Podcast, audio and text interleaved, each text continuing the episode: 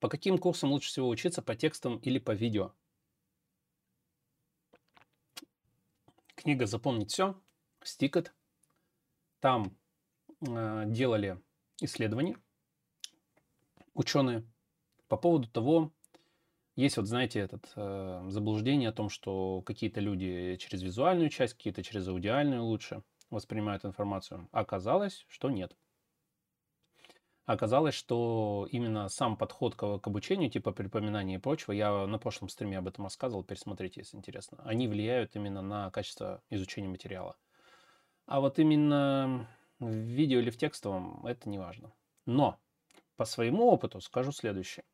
Мне очень жалко времени. У меня его очень мало, и есть информация, которую, ну, которая для меня очевидна, и мне нужны конкретные инструкции, как сделать что-то. Ну, то есть, как мне сделать что-то. Вот как сейчас я, допустим, настраивал этот OBS, да, мне нужны были конкретные настройки битрейта, да, и там чего там еще может быть. Вот. И мне нужно было из видео, которое 20-минутное у человека оказалось, да, мне нужна была эта информация, потому что все остальное я делать умею. Соответственно, я проскакал быстренько я же не 20 минут тут сидел, да, я поскакал быстренько на нужный отрезок, где он открывает сеттинги и показывает, какой битрейт ставить. Все. У меня это заняло, условно говоря, минуту. Я, кстати, уже перенастроил это все. А, соответственно, в моем случае, когда у меня уже есть какой-то объем информации, мне нужно только добрать необходимое. В этом случае мне проще было бы, конечно, в текстовом, возможно, формате. Посмотреть два скрина, и я бы еще меньше времени потратил. Также и с обучением. То есть я, когда изучаю что-то, мне зачастую сейчас – проще взять и э, в текстовом формате прочитать, потому что я большую часть пробегу глазами, сфокусируюсь на том, что нужно, вычленю этот кусок, усвою и побегу дальше. Но, опять же, есть разные, ну, опять же, как вот, допустим, Rust, да, то есть я там сейчас нашел статью. Во-первых, не все есть в видеоформате, да, то есть какие-то вещи в текстовом варианте. Большая сложная статья с кучей отсылок и прочего. И мне удобнее навигировать по этим ссылкам соответственно, да, то есть из статьи. То есть с видеоматериалом мне пришлось бы что-то набирать и так далее. Во-первых, ну, опять же, слушать все, что автор говорит, лишнего возможно. Поэтому вот статья, ну, я в нее на этот раз вчитываюсь, да, то есть я вчитываюсь в каждое слово, перечитываю. С видео, наверное, мне было бы сложнее постоянно отматывать, пересматривать это и так далее, да. То есть мне вот в текстовом формате проще, потому что тот тип знаний, тот подход к обучению, который я использую, он, ну, и та информация, которую я изучаю, да, то есть мне проще вот именно со статьи это считывать, мне это комфортнее.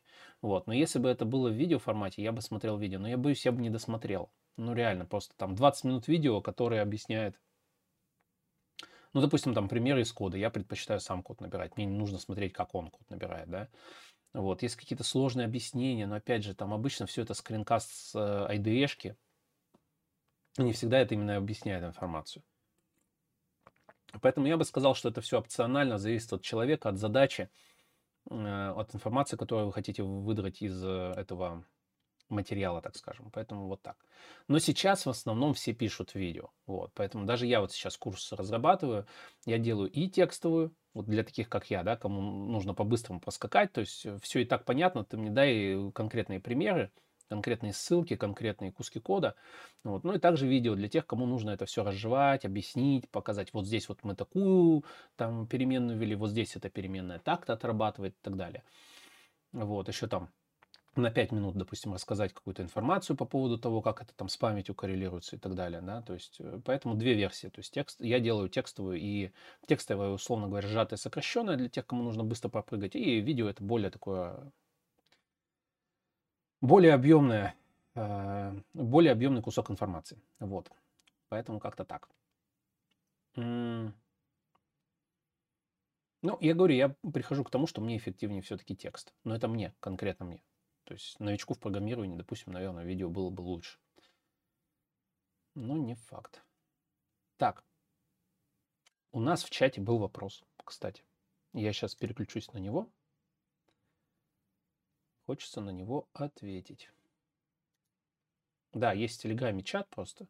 И представляете, оказывается, можно задать туда вопросы до того, как стрим начался. И я на них отвечу в процессе стрима. То есть, если вы не успеваете, если у вас нет времени сидеть на стриме, а хочется услышать ответ на вопрос, заходите в наш чат и задавайте там вопрос. Все очень просто. Есть чат в Дискорде, есть чат в Телеге. Ну, наверное, проще в Телегу. Вот. А в Дискорде я подключил эти форумные каналы. Это типа форума внутри Дискорда. То есть не чат, а именно форум получается. Чтобы можно было эти обсуждения хранить. Ну, с ответами на вопросы. Вот. Я размещал это в ВК и в телеге ссылки на этот канал. Надо его прикрепить, но там нужно перманентную ссылку. Такое. Ладно, так. Итак, вопрос. Я с прошлого стрима не успел отвечать на все вопросы из чата, но я пойду от обратного, то есть от последнего и потом предыдущего. Так, что у нас тут? Так, хотел добавить вопрос для стрима. Руслан спрашивал. Так. Если появится классная идея своего проекта или предложат запартнериться, пойдешь? Ну, у меня есть уже классная идея моего проекта, я уже его потихонечку начинаю реализовывать по кускам. Вот, поэтому уже типа в процессе, своя идея в процессе. На дядю вечно работать тоже не айс. Да и опыт старый пригодится не наступить на все грабли. Ну, работать на дядю реально не айс. Я вот э, записывал видео, почему не бизнес, да, а почему наемная работа, но сейчас я прихожу к выводу, что эм, нужно что-то посередине. То есть не, не наемная работа, но и не собственный прям бизнес-бизнес, где там куча сотрудников, вот такое. Эту тему я проходил, мне, ну, это тяжеловато. Вот, а хочется заниматься своим ремеслом, да, но чтобы ты не был ограничен, скажем так, зарплатной планкой работодателя. Ну, не только зарплатной планкой, да, то есть э, весь рост и прочее зависит от работодателя. Ты не можешь двигаться в своем темпе, соответственно, э, стопоришься, теряешь время. Соответственно, нужно что-то посередине. Ну, это я такой вывод для себя сделал. И поэтому свой проект это, наверное, лучше всего, но не бизнес-бизнес огромный, а что-то такое, где ты можешь непосредственно участвовать в процессе и разработки, и контента, если там контент предполагается какой-то чтобы ты принимал непосредственное участие, был в этом процессе. Вот, то есть это не сильно большой рост должен быть и сфера, которая предполагает твою вовлеченность непосредственную. Вот. Пока я так, эту модель обдумываю, выстраиваю, пробую что-то, но пока ничего серьезного. В процессе. Это долгий процесс, поэтому. Вот, отвечая на вопрос, вот этот. Дальше. Теперь листаем на более старый вопрос, потому что я там не все ответил. Нехорошо так. Надо до конца все добить. Угу. Так. Сейчас надо это все. У нас там понаписал народ всякого. Надо это все ответить. А, вот. Так.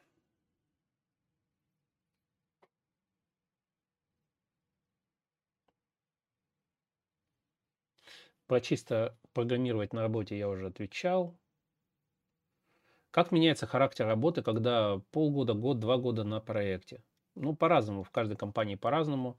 А, в не... Ну, то есть зачастую это все равно какая-то стагнация в плане... Ну, то есть ты сначала как-то активно работаешь, стараешься и прочее. Потом, если ты не видишь какого-то результата с того, что там попу рвешь, зачастую у людей темп снижается. Ну, они как-то срабатываются, они осваиваются и так далее. И у них снижается темп. Вот. Он становится таким более размеренным, потому что нужно все равно там work-life balance поддерживать. А когда ты постоянно там увлечен, это тяжело делать, если у тебя есть какие-то другие дела. Поэтому тут вопрос с семьей не без семьи, да, с семьей это тяжелее. Пахать именно так, самоотверженно. Вот, и потом все равно появляются какие-то мысли о том, что нужно как-то куда-то развиваться, что-то делать и так далее. Если на работе вам не дают возможность каким-то образом расти, то вы это начинаете все равно делать, но уже самостоятельно. Соответственно, ваш темп работы снижается, увеличивается темп еще чего-то. Кто-то прокастинирует в игрушки, играет. Ну, то есть все равно это влияет. То есть человек, он адаптируется, и э, вот этот первоначальный стресс, когда там 3, первые 3-6 месяцев на работе – он изменяет вас, ваш э, подход к работе. Вот. Мне кажется, это у всех так. Вот. И на кого-то это сильнее влияет, да, кто-то сильно прокрастинировать начинает, на кого-то не сильно, на меня вот не сильно. То есть все равно влияет, но не сильно. Наверное, потому что я взрослый дядя уже и могу как-то немножко себя контролировать. Не то чтобы особо хорошо, но стараюсь, по крайней мере. Так, что делаете для повышения? Как спрашиваете об этом, с какой периодичностью? Ну, вот на последней работе э, там понятный график роста был, вот, поэтому как мне пообещали, я так и спрашиваю с них. То есть как мне они пообещали, так я с них и спрашиваю. Ну и вообще в целом э, при устройстве на работу рекомендую уточнять по всем этим вопросам на берегу, чтобы потом не было недопонимания, типа как у меня товарищ в одной компании, э, давно это было еще, там, 11 или 12 год. Не, погодите. 13 наверное, был год. Вот. Он пошел работать в одну очень крупную российскую компанию, которую знают все. Вот. И э, придя, видите, я такую интригу держу. У нас куча таких компаний, ну это прям крупная компания. Вот. Он придя туда, помимо того, что в его команде был определенный, определенное давление моральное, моральное на него, помимо этого по зарплате ему сказали, ну он спросил, как бы, ребята, я вот там ну, устроился, он на какую-то, я тогда уже больше получал чем он в эту крупную компанию пришел. Вот. Э, а я кто я? Я говно, как бы, а там крупная компания. Вот. То есть я где-то там зарабатывал больше. А, даже не, на, не напрямую на американцев, я как-то там просто каким-то на аутсорс-компанию, по-моему, работал, что ли. А у него крупная российская компания, и получал он меньше. И он подошел к руководителю, спросил, ребята, вот типа как бы, ну, по росту там, что, как. Они сказали, ну, года через два вообще мы с тобой будем это обсуждать. Что его очень сильно расстроило. Долго он там не поработал. Ушел в другую крупную компанию. И потом еще в другую крупную компанию. А потом еще в одну крупную компанию. Вот. Поэтому... Но потом он вернулся в эту компанию. И зарплата, я предполагаю, я не знаю, давно с ним не общаемся, я предполагаю, что он уже был ну, очень крутым спецом на тот момент. Я думаю, зарплата, э, по зарплате уже с ним по-другому разговаривали. То есть, когда ты там обычная сошка и когда ты там суперзвезда, наверное, с тобой будут общаться по-разному. Отражает ли это как-то справедливость или еще что-то? Нет, ребят, это вообще не справедливость. Это о том, как продашь себя. Увы, к сожалению. Всю жизнь мы торгуем собой. Том или ином смысле этого слова. Поэтому вот так. И рекомендую сразу на берегу, еще раз говорю, еще раз говорю, на берегу рекомендую уточнять все эти моменты. Чтобы потом не было обидно, что как так я полгода или год работаю, или сколько у вас там в голове, а меня не повышают, они тебе скажут, так мы и не собирались. Ну или там скажут, ну ладно, плюс 15 тысяч тебе. А вот. Обидно человеку, может быть, наверное, обидно. Вы там несколько лет поработали, вам, ну, он такой, ну я уйду и буду получать плюс 100. Они ему говорят, ну, плюс 17, и все. Не нравится, ввали нахер. Реальный случай реального человека, не меня, но есть такое. Дураки ли эта компания? Дураки, ну потому что, ну, очевидно, они платили сильно меньше рынку человеку. Вот о втором человеке я говорю, сильно меньше по рынку. Это тоже очень крупный банк российский. То есть они платили человеку ниже рынка, он сказал, что я могу получать плюс очень много денег. Они ему говорят, ну мы там тебе плюс 17 прибавим. Человек говорит, ну идите в задницу и ушел. И реально ушел на большие деньги. Ну, потому что ему так ниже рынка платили. Как бы, ну что, ушел. Вопрос, зачем это все делать? Ну, типа, дали бы человеку столько денег. Это рыночная зарплата. Он просил вполне рыночную зарплату. Он не просил там сильно выше рынка. Прям точно по рынку. Я бы даже сказал, он еще мог чуть-чуть побольше платить, просить. Но ему и на это выйти было неплохо, поэтому. Ну, то есть, компания потеряла сотрудника. Стоимость найма сотрудника очень дорогая штука. Ну, там, один или несколько месячных э, окладов, может быть. Плюс введение в курс дела и так далее и тому подобное. Понимание инфраструктуры. То есть, эта компания потеряла денег очень много на том, что им нужно нового человека находить. Причем, когда они там еще его найдут, кто к ним пойдет за такие деньги? Ха-ха-ха. Ну, если они сильно ниже рынка платят, зачем?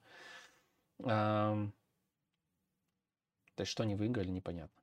Через аутсорс компании, если они наймут какого-то человека, для них это будет стоить а, x2 от рыночной зарплаты. Зачем все это? Ну, то есть, ну, вот, вот суровый корпоративный менеджмент. Такие вот истории есть, ребят. Это вот отвечая на вопрос по поводу зарплаты, вот этого всего. Всегда старайтесь на берегу. Ну, как минимум у вас будет потом, если вы начнете увольняться, ну, как бы логичное обоснование, что типа, ребят, вы мне пообещали вот это, вы это не делаете, до свидания. Какие вопросы? Когда чувствуете, что пора уходить? По-разному. У меня было тут э, с 2020 года пара историй. Я решил пойти в DevOps. Я же там сертифицированный Red Hat инженер, администратор, Ansible, э, этот самый инженер и так далее. Мне интересна это была тематика, я решил пойти в DevOps попробовать. Я устроился в одну компашку, аутсорсер крупный, которого больше нет в России. А вот. Они, э, ну, то есть крупная компания, все в белую, все хорошо. Но проблема их была в том, что у них ужасные бизнес-процессы, ужасные. Я прям удивлен был, как так в такой компании крупной такие ужасные процессы, они уже там десятилетиями работают. Я из, из этой компании ушел через две недели. Ну, потому что две недели проект назначить не могли. Я такой, ну, идите в задницу, нахрена вы сдались. Пошел в другую компанию, там я поработал месяца три. Понял, что мне в DevOps, ну, очень грустно и прям, прям скучно. Всякие терраформы, вот это все. Amazon, ну, AWS и прочее. Там я всякие скрипты писал и прочее. Ну, прям очень скучно. То есть, прям... То есть я готов это сделать просто, ну, как в, в рамках там разработки, но вот именно идти, работать девопсом, ну, нахрен. Вот, и я оттуда ушел и вернулся опять в разработку. Ну, это был у меня там гап какой-то несколько месяцев, там, буквально месяца 3-4. Я там побаловался вот таким макаром. И все. Так что вот, вот так я понял, что нужно уходить. В другой компании там после 24 февраля я очень четко понял, как, когда надо уходить из компании. Когда тебе деньги не могут заплатить, тогда и уходи. Тоже такое. Если мы говорим про, ну, когда ты там годами э, работаешь где-то, то как только ты чувствуешь, что ты не развиваешься, не узнаешь э, ничего нового, мне кажется, нужно уже что-то думать. Или ты должен как-то самостоятельно учиться активно и использовать то, что ты, ну, как бы у тебя там ленивый график. Или уходить в другой проект. Просто не все могут там самообразовываться, им нужно именно на проекте пахать. Есть такие люди, которые, я слышал, что целые команды могут уйти, потому что, ну, больше нет каких-то вызовов, проект перешел в стадию поддержки, они берут команду и уходят, чтобы найти новые вызовы и работать над ними. Тоже хороший вариант, поэтому вот так можно поступать. Ладно, это были ответы на вопросы из телеграм-канала, из телеграм-чата. Вот. Можете, если что, туда заходить и перед стримом писать эти вопросы. Лучше поближе к стриму. Обычно я сейчас стараюсь раз в неделю делать. Можете туда заходить и перед стримом задавать. Если вас не будет, я отвечу. Так, погнали теперь по чату. Возвращаюсь к чату. Привет, прошел курс Full Stack разработчик на Java. Ощущение, что итоговый проект такое говно, что не хочется никому его показывать а в голове ничего не осталось. Что с этим делать? Учиться дальше. Но если у вас есть еще желание разработчиком быть, продолжайте. Если вас смущает то, что итоговый проект говно, ну, он же у вас есть, уже хорошо. Это лучше, чем было до того, как вы пришли на курс. Я не знаю, что за курс, я его не защищаю, я просто как бы логические моменты выцеплять пытаюсь у вас уже есть какой-то проект. Говно, не говно, не важно. В голове ничего не осталось, но я сомневаюсь. Но раз вы его написали, скорее всего, что-то у вас в голове все равно есть. Возможно, это не удовлетворило ваши ожидания. Да, то есть, может быть, вы не получили три проекта или пять проектов, или каких-то суперсложных проектов. Да, то есть, может быть, сложность вашего проекта вас не удовлетворяет. Ну, вы же его написали, значит, в голове что-то есть, раз вам этих знаний хватило, чтобы его написать. Вы же написали его, да? Вот. Поэтому что делать? Учиться дальше, продолжать учиться годами. Тут никаких особых серебряных пуль нет и рецептов нет. Другой курс попробуйте. Попробуйте не курс, попробуйте самостоятельно проект разработать. Сделайте стартап, сделайте еще что-нибудь. Сделайте пет-проект, сделайте какую-то системную библиотеку. Продолжайте разрабатывать, все у вас появится в голове. И в голове, и в, голове, и в портфолио. Есть знакомые коллеги, кто уехал, как у них с работой, жильем, впечатлениями. Есть, есть, есть бывшие сотрудники мои, Есть коллеги, которые уехали, есть которые уехали до, есть которые уехали после спецоперации. Что я могу сказать? Те, которые уехали до, естественно, у них все хорошо, они давно там уже живут, годами. Таких много. И в Америке у меня есть коллеги, с которыми работали в аутсорсе еще. Они там в Америке работают в крупных компаниях и так далее. Есть в Польше товарищ мой старый. Есть люди, которые, ну вот есть, э, у меня был сотрудник, он переехал в итоге. Ну, он давно был моим сотрудником. Давайте так, скажем так, хороший товарищ теперь уже в этом разряде.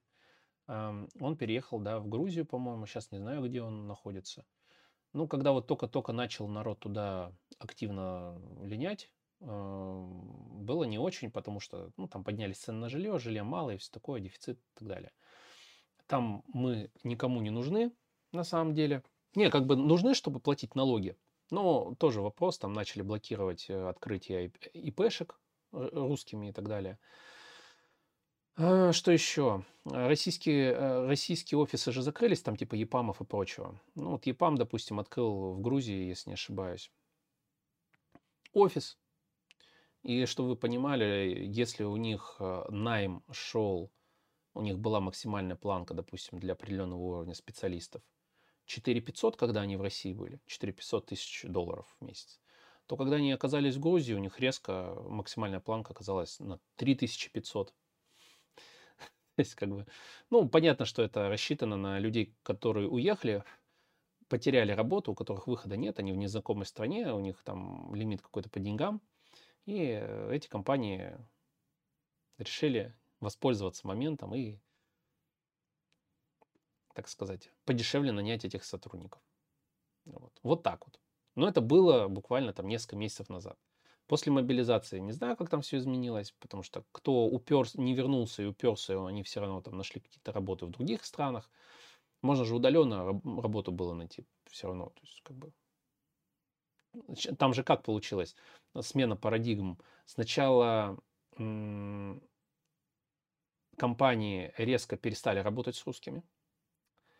Потом эти же компании сказали, ну ладно, если вы релокейтнитесь, типа, мы готовы с вами работать.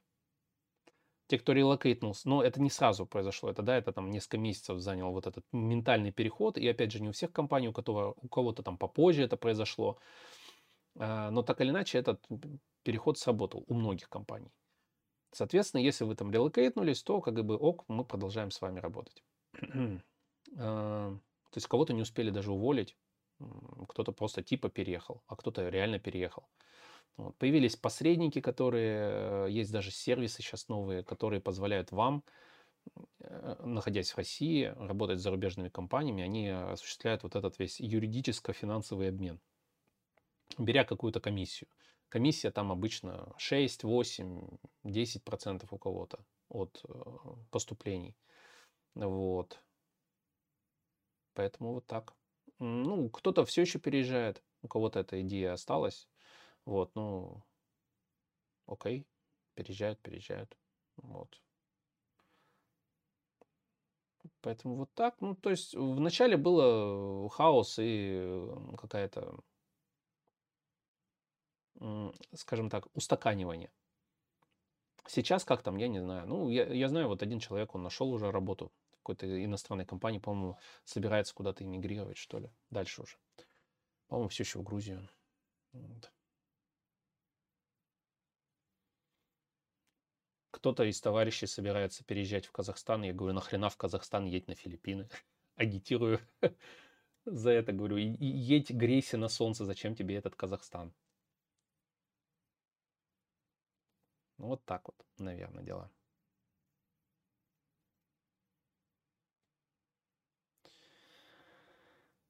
Так, книга «Думай как математик». Есть разные техники запоминания и нет ограничений аудиалов или визуалов. Там все доступны эти техники. Да, ну вот в книге Стикет тоже приводились исследования, в которых делали ну, на каких-то группах, фокус-группах исследования и не нашли корреляции именно относительно типа материалов.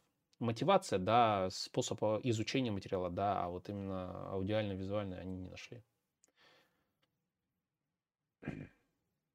Какие вопросы нужно задать на собеседовании кандидату на вакансию программиста? А вы первый раз собеседуете? Ну, если, ну, как, как бы, конечно, найм это еще то искусство, но обычно спрашивайте по своей теме.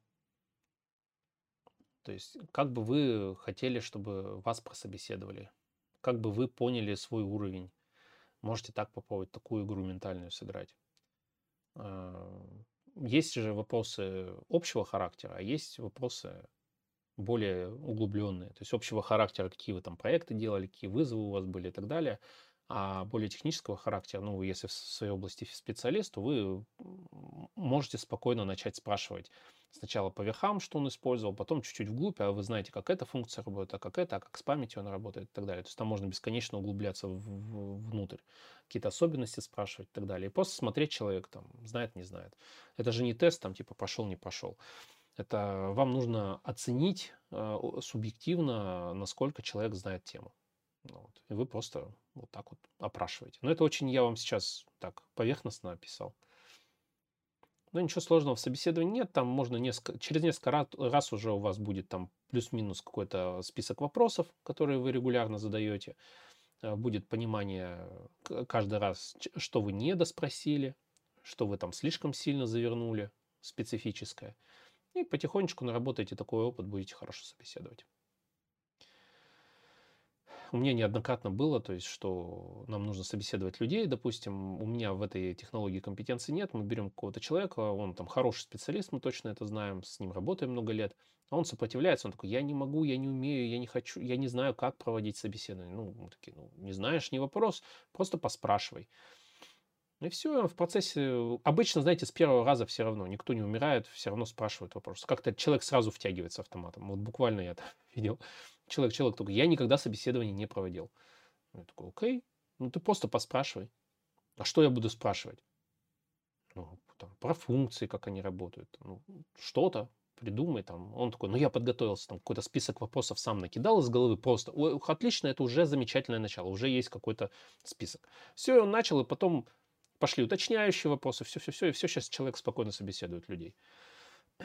Именно по технической части вообще легко. Так, были ли проблемы с сильной усталостью глаз? Как борешься с этим и в целом поддерживаешь здоровье? Да, конечно, были. До такого, что жгло аж глаза, что я уже их там открывал с трудом. Как? Как бороться? Спать. М -м, витаминки пить. Делать перерывы. Вот. Чтобы глаза вообще... Ну, то есть не то, что оторвался от, от, это, от ноута и в сотовый засунулся. Нет, просто походить, погулять там, посмотреть куда-то. Ну, у меня и так проблемы есть э, хронические с глазами, поэтому мне чуть-чуть сложнее в этом плане. Поэтому такая вот история. То есть просто регулярный отдых. Высыпаться. Не смотреть в темноте в, в монитор. То есть когда везде темно, а ты фокусируешься на, свет, на светлом пятне. Вот так. Ну, я сейчас паузы не делаю практически. Это надо делать, но я, у меня не хватает. Я как забурюсь, там, что-то программирую, там 4 часа пролетает просто, как нефиг делать. 4-5 часов за, за монитором просто не отрываясь, это вообще... Не знаю, как это... Ну, кто-то таймеры ставит и так далее. Ну, не знаю, на меня это вся ерунда не работает. Она работает, точнее, там первые два дня, а потом все, я начинаю опять, как обычно. Работа, когда увлекательная, я это самое плохо себя контролирую в плане перерывов.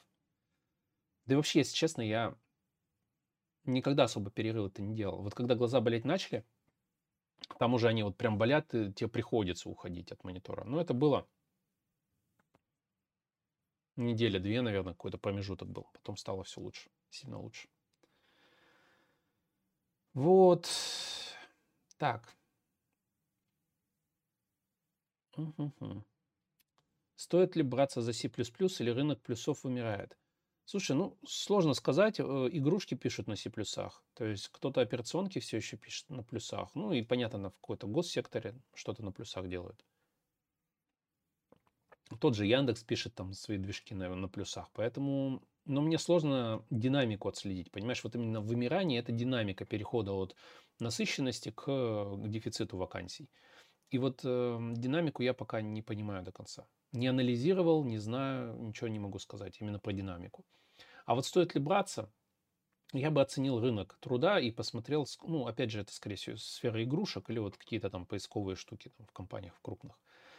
Вот. Какая перспектива? Ну, мне кажется, вот если так, знаешь, пованговать немножко, да, предполагать, мне кажется, что все-таки есть падение в сторону раста. Я знаю. Вы можете сказать, что я там пропагандирую раст. Да. ну, типа, он прикольный, почему нет? Но штука-то в том, что я вот сколько смотрю статьи там и прочее. И вот э, есть такой тренд, что да, переходим на Rust. Зачем нам писать на C? Переходим на Rust. Зачем нам писать на C++? Давайте на Rust. У нас люди вот нанимали, да, и так далее, ростовики. Это бывшие сишники, бывшие сиплюсники. Ну, то есть, понятно, да, тенденция.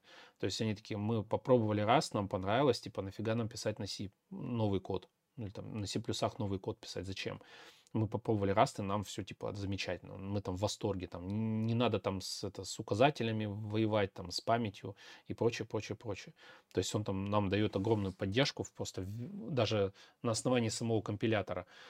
То есть когда он начинает бить по рукам, он просто, ну, вот эти вот все null pointer exception и прочее, как бы ты о них забываешь, потому что такого уже там не будет. Ну или сложно, точнее, это сделать. Эм, я по сейв блоки, вот это все. Поэтому мне кажется, что, ну, опять же, остается вот какой-то пласт, там вот эти все игры, да, то есть то, что уже написано, это все саппортить надо. Поэтому, как бы я сказал, не знаю, не знаю. Мне сложно, видишь, об этом говорить, я вот по C++ рынок не понимаю до конца. Просто если ты сейчас начнешь, то чтобы стать суперэкспертом, тебе еще нужно руку набить, какие-то проекты сделать. Ну, такое. Непонятный для меня это рынок до конца. Я предполагаю, что все-таки это будет в сторону Раста уходить, потому что он дает очень крупные бенефиты с этой точки зрения. Разработка прям кайфовая на нем.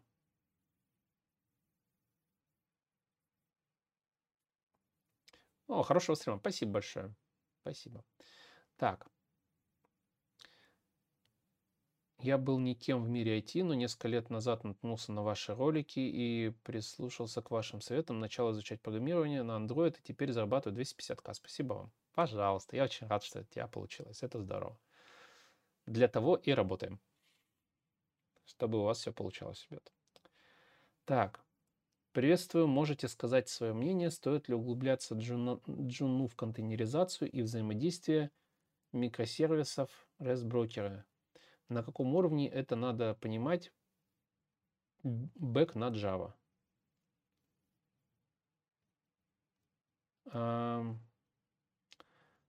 Так. Эта штука активно развивается уже давно. А, соответственно, по-хорошему знать бы это надо. Понятно, что огромное количество legacy на Java, ну, оно как бы солид, оно не микросервисное, но не, не Legacy единым, да, мы живем. Соответственно, к тому же это жутко интересно и полезно. Ну, просто вот так в целом. К тому же, если мы говорим не микросервисную, а вообще вот эти service layer ы, это вообще давно достаточно появился этот подход. Поэтому в целом это полезно знать. И я бы изучал это в любом случае. Так. Это даст отличный буст в вашем резюме, если вы использовали какой-нибудь докер, композ, сварм, если что-то по приличнее, там, Kubernetes, Nomad, Nomad, Nomad или как его там правильно произносится. Это хашикорповская поделка. Вот, к тому же Nomad, Nomad, блин, Nomad, наверное, все-таки. Но Мэтт, он прикольный э, в плане простоты. Попробуйте просто его потыкать. Он еще хорошо скрещивается с хашикорповским консулом и ваутом, что тоже прикольная штука. Поэтому просто даже в целях саморазвития это хорошо бы знать. Вот. К тому же не забывайте, но сейчас вы на Java, там через 10 лет не на Java, а вот эти архитектурные паттерны микросервисные и технологии, которые там используются, они будут использоваться дальше. То есть все равно это, в этом есть огромный плюс для некоторых задач, так скажем. То есть понятно, что есть куча статей о том, что вам не нужна микросервисная архитектура и так далее, да. Но опять же, что мы называем микросервисом, насколько он должен быть э, микро, чтобы стать микросервисом, большой вопрос все еще. Поэтому я бы на, на вашем месте изучал. То есть это вам точно лишним не будет. То есть пригодится или сейчас, или через какое-то время. Для резюме вам пригодится в любом случае. Это хорошая штука. Это популярно, модно, молодежно. Пусть будет. Есть же книжки о написании микросервисов на Java. Вот эта вот э, книга микросервис или microservices. Это microservices.io, если не ошибаюсь, сайт так называется. Ну, это с коричневой обложки. Ну, просто микросервисы наберите. Вот эта книга, она с паттернами на Java представлена. То есть вы на Java разрабатываете, вам вообще, как говорится, сам Бог велел ее почитать. Вот ее почитайте. Только аккуратнее на русском, там есть э, глюки с переводом. То есть неправильные термины и так далее. Лучше сверяться с англоязычной версией. Так, я маркетолог. Сейчас выбираю между обучением на инженера данных и ML-инженер. Подскажите, что проще? Освоить с точки зрения математики. Перспективы каждой из профессий, где джуну проще найти работу. Так, смотрите, я в ML нифига не понимаю, но у меня есть для вас хорошая ссылочка. Я эту ссылочку сейчас вам скину прямо э, в чат. Я ее уже скидывал на одном из стримов. Вот. Э, сейчас. Бабушкин. Э, как у него называлось?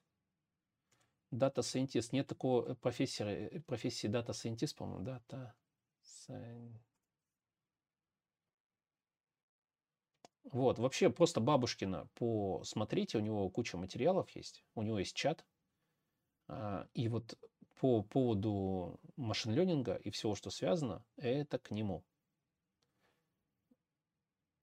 Человек крайне грамотный, а, у него много-много-много материалов.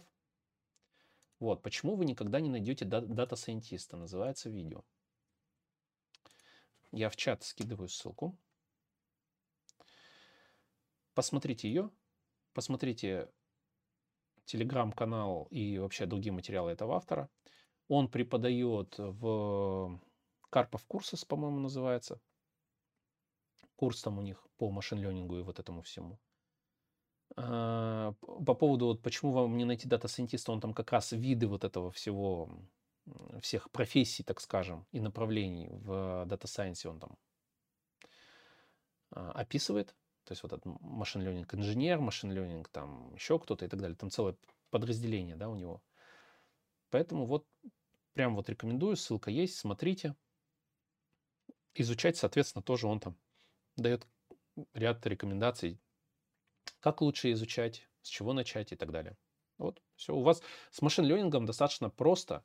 Это не вам не программирование, потому что, а, это востребовано, Б, по, есть всякие куча ресурсов типа Кагла и прочее, которые дают вам определенный рейтинг. Это круто, потому что это, по сути, это вам, знаете, как готовый маркетплейс. Вы знаете, если вы хотите продать товар в интернете, если бы не было Авито, предположим, да, как бы вы его продавали? Сложновато, да, наверное. Вы хотите продать там свой ноутбук, например, да, вот как вы это будете делать, если бы не было маркетплейса? И получается маркетплейс для дата-сайентистов, где вы можете представить свой товар, то есть вас, вы товар есть, ваши навыки, знания, то есть вы, ваш личный бренд. Э, по дата сайенсу есть такая штука, как, как Kaggle. Вот. Там вы можете рейтинг получать и прочее, прочее, прочее. Там есть у них все эти градации, сертификации, ачивки и прочее, прочее. По программированию я такого не знаю, к сожалению чтобы котировалось работодателем. Вот так уточним. Всякие Codewars ы и прочее я не считаю.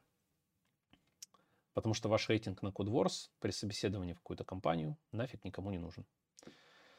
В крупных компаниях у вас просят LeetCode и system design. А в малых компаниях у вас будут спрашивать по вашему опыту разработки. Всем наплевать на Codewars. А по какому-нибудь Kaggle у и так далее, вас прямо на Kaggle, там через какие-то эти форумы и найдут. Вот что, в чем прикол. Вот marketplace называется это. Поэтому в машин ленинге есть такой marketplace, понятный путь развития, куча материалов, курсов, даже говорят хороших, не знаю, не проходил. С программированием все сильно сложнее. То есть у меня есть такое ощущение, кстати, знаете, что программирование, это как в свое время вот был, э, было сисадминство. И э, обычно, то есть профессия программиста, она была такая непонятная, было мало вакансий и прочее. И потом из сисадминства, я, я когда переходил, я при, переходил уже прямо на должность программиста. То есть я параллельно там халтурил, да, всякие там сайты делал, все такое прочее, да. Но на какой-то момент стало понятно, что сисадмины начинают получать сильно меньше программистов, ну не сильно, меньше программистов. И путь развития непонятный. Ну какой-то он застопорившийся. То есть ну, сисадминстве что, админишь ты сетку, и что дальше? Типа, ну хорошо, у тебя там тысяча компов или сто компов в сетке, какая разница, все равно ты ее админишь, у тебя там сервера стоят, все, как бы, ну, вот и предел твоего развития, условно говоря. А программирование там что-то происходило, языки, там какие-то сайты мы делаем, все сложнее и сложнее. Это было начало 2000-х годов. Я просто помню этот переход. И вот у меня сейчас есть такое ощущение, что с программированием такая же штука. То есть программирование, оно как условное сисадминство. Без обид, ребят, но вот по факту. У нас есть ряд языков, и мы пилим все, в принципе, плюс-минус какие-то стандартные штуки. Ну, это у вас будет или микросервисы, или это у вас будет там какое-то солид решение, оно может быть на разных языках. Оно, в принципе, все, это какая-то бизнес-логика, это или там банковское приложение, или банковский сайт, или это просто сайт, или торговая площадка. Неважно, но мы все пилим, в принципе, ну, мы не делаем rocket science какой-то. То есть мы космические корабли в интернете не запускаем. Да? Мы делаем очередной сайт. Ну, хорошо, там у него сфера другая, или мы делаем новый стартап. Но по сути, этот стартап, он будет объединять в себе все те же самые кнопочки, формочки, просто в другой последовательности у вас будет другая бизнес-логика, которая решает другую задачу. Но по сути мы решаем, ну то есть мы автоматизируем бизнес. До бесконечности просто автоматизируем, автоматизируем. Что Авито автоматизирует процесс продаж, то есть э, дотачивает свою площадку, что какой-нибудь там, э, любая площадка по онлайн-курсам, она делает вот этот LMS, да, Learning Management System, что у вас какая-то CRM, которая автоматизирует продажи, да, и работу с клиентами.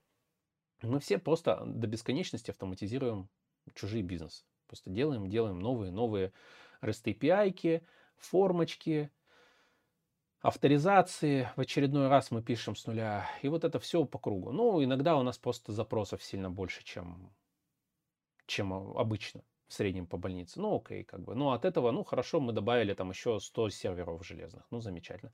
Ну, Кубер нам развернул еще там несколько тысяч нот. Ну, спасибо большое. Ну, офигеть, мы изобрели космический корабль. Нет, нагрузка увеличилась. Мы... То есть решения уже готовы даже для таких задач, понимаете? То есть эти задачи уже решены. И получается, что у меня есть такое ощущение, что это вот у нас как сисадминство в начале 2000-х. То есть э, у тебя есть какой-то потолок роста. Ну и согласитесь, слушайте, в целом по больнице, в среднем, зарплаты какой-то достигли какого-то потолка. Ну, он такой как бы. Ну, то есть вы уже так смотрите, ну, может, ну, то есть, допустим, до спецоперации, да, вот как это происходило. Ну, у вас там в России там человек получает там до 400, допустим, тысяч, да, а работая на какую-нибудь зарубежную компанию, получая, допустим, даже 5 тысяч при курсе 75, ты мог получать, там, в принципе, те же 400. Но 5 тысяч не потолок, поэтому ты можешь получать больше. Ну, допустим, больше 8 это уже, наверное, сложно было бы получить. 8 уже не каждый готов. Ну, там 6-7 еще окей. Но 8 это уже сложно, вот именно на удаленке, да, и ты такой, угу, ну, то есть я опять все равно в стеклянный потолок э, вперся. Я просто с этим столкнулся. И получается, что вот ты все бьешься в этот стеклянный потолок, одно произойдет, там ковид произошел, там один стеклянный потолок, там э, как-то все отошли, ты там растешь, растешь, растешь, опять стеклянный потолок упираешься, понимаете? И все вот ты на этом уровне каком-то барахтаешься. Ну хорошо, ну две работы ты нашел, ну как бы, ну ты же не железный тоже, да, то есть. И получается, что вот какой-то есть стопор, то есть некуда дальше расти. Ну хорошо, ты стал, опять же, есть еще такая штука, вот вы задумывались о том, что человек, у которого стажа 20 лет и у которого стажа 7 лет, в принципе, они получают в среднем по больнице одинаковую сумму. Ну, в большинстве случаев то есть мы не берем единичный экземпляр, да, знаете, как обычно. У нас архитектор сидит там, который там 20 лет, у него зарплата там, не знаю, 600 там, да, а все остальные получают там, допустим, там, там 350-400 там, допустим, да. Окей, ну, как бы он один там такой за 600, ну, а все остальные там в целом плюс-минус, там, если у тебя 15, 7 лет или 20 лет, и ты идешь на позицию там какого-нибудь там старшего разработчика, еще что-то, ты будешь там в среднем по рынку получать. То есть, э, чтобы тебя нанять на там 500 плюс это нужно, ну, какие-то выдающиеся там заслуги иметь. Это я по России сейчас, да? Ну, за рубежом то же самое на самом деле. Ну, или ты переезжай в какой-нибудь фанк, манк, там, банк, там и прочее.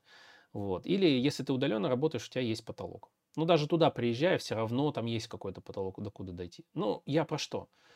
То есть вот эти стеклянные потолки мне уже во сне снятся, наверное. Я постоянно об этом думаю. Что-то вот происходит такое, что вот от того, насколько ты крутой инженер, не всегда зависит ну, твое вознаграждение или твои там бонусы, плюшки и прочее.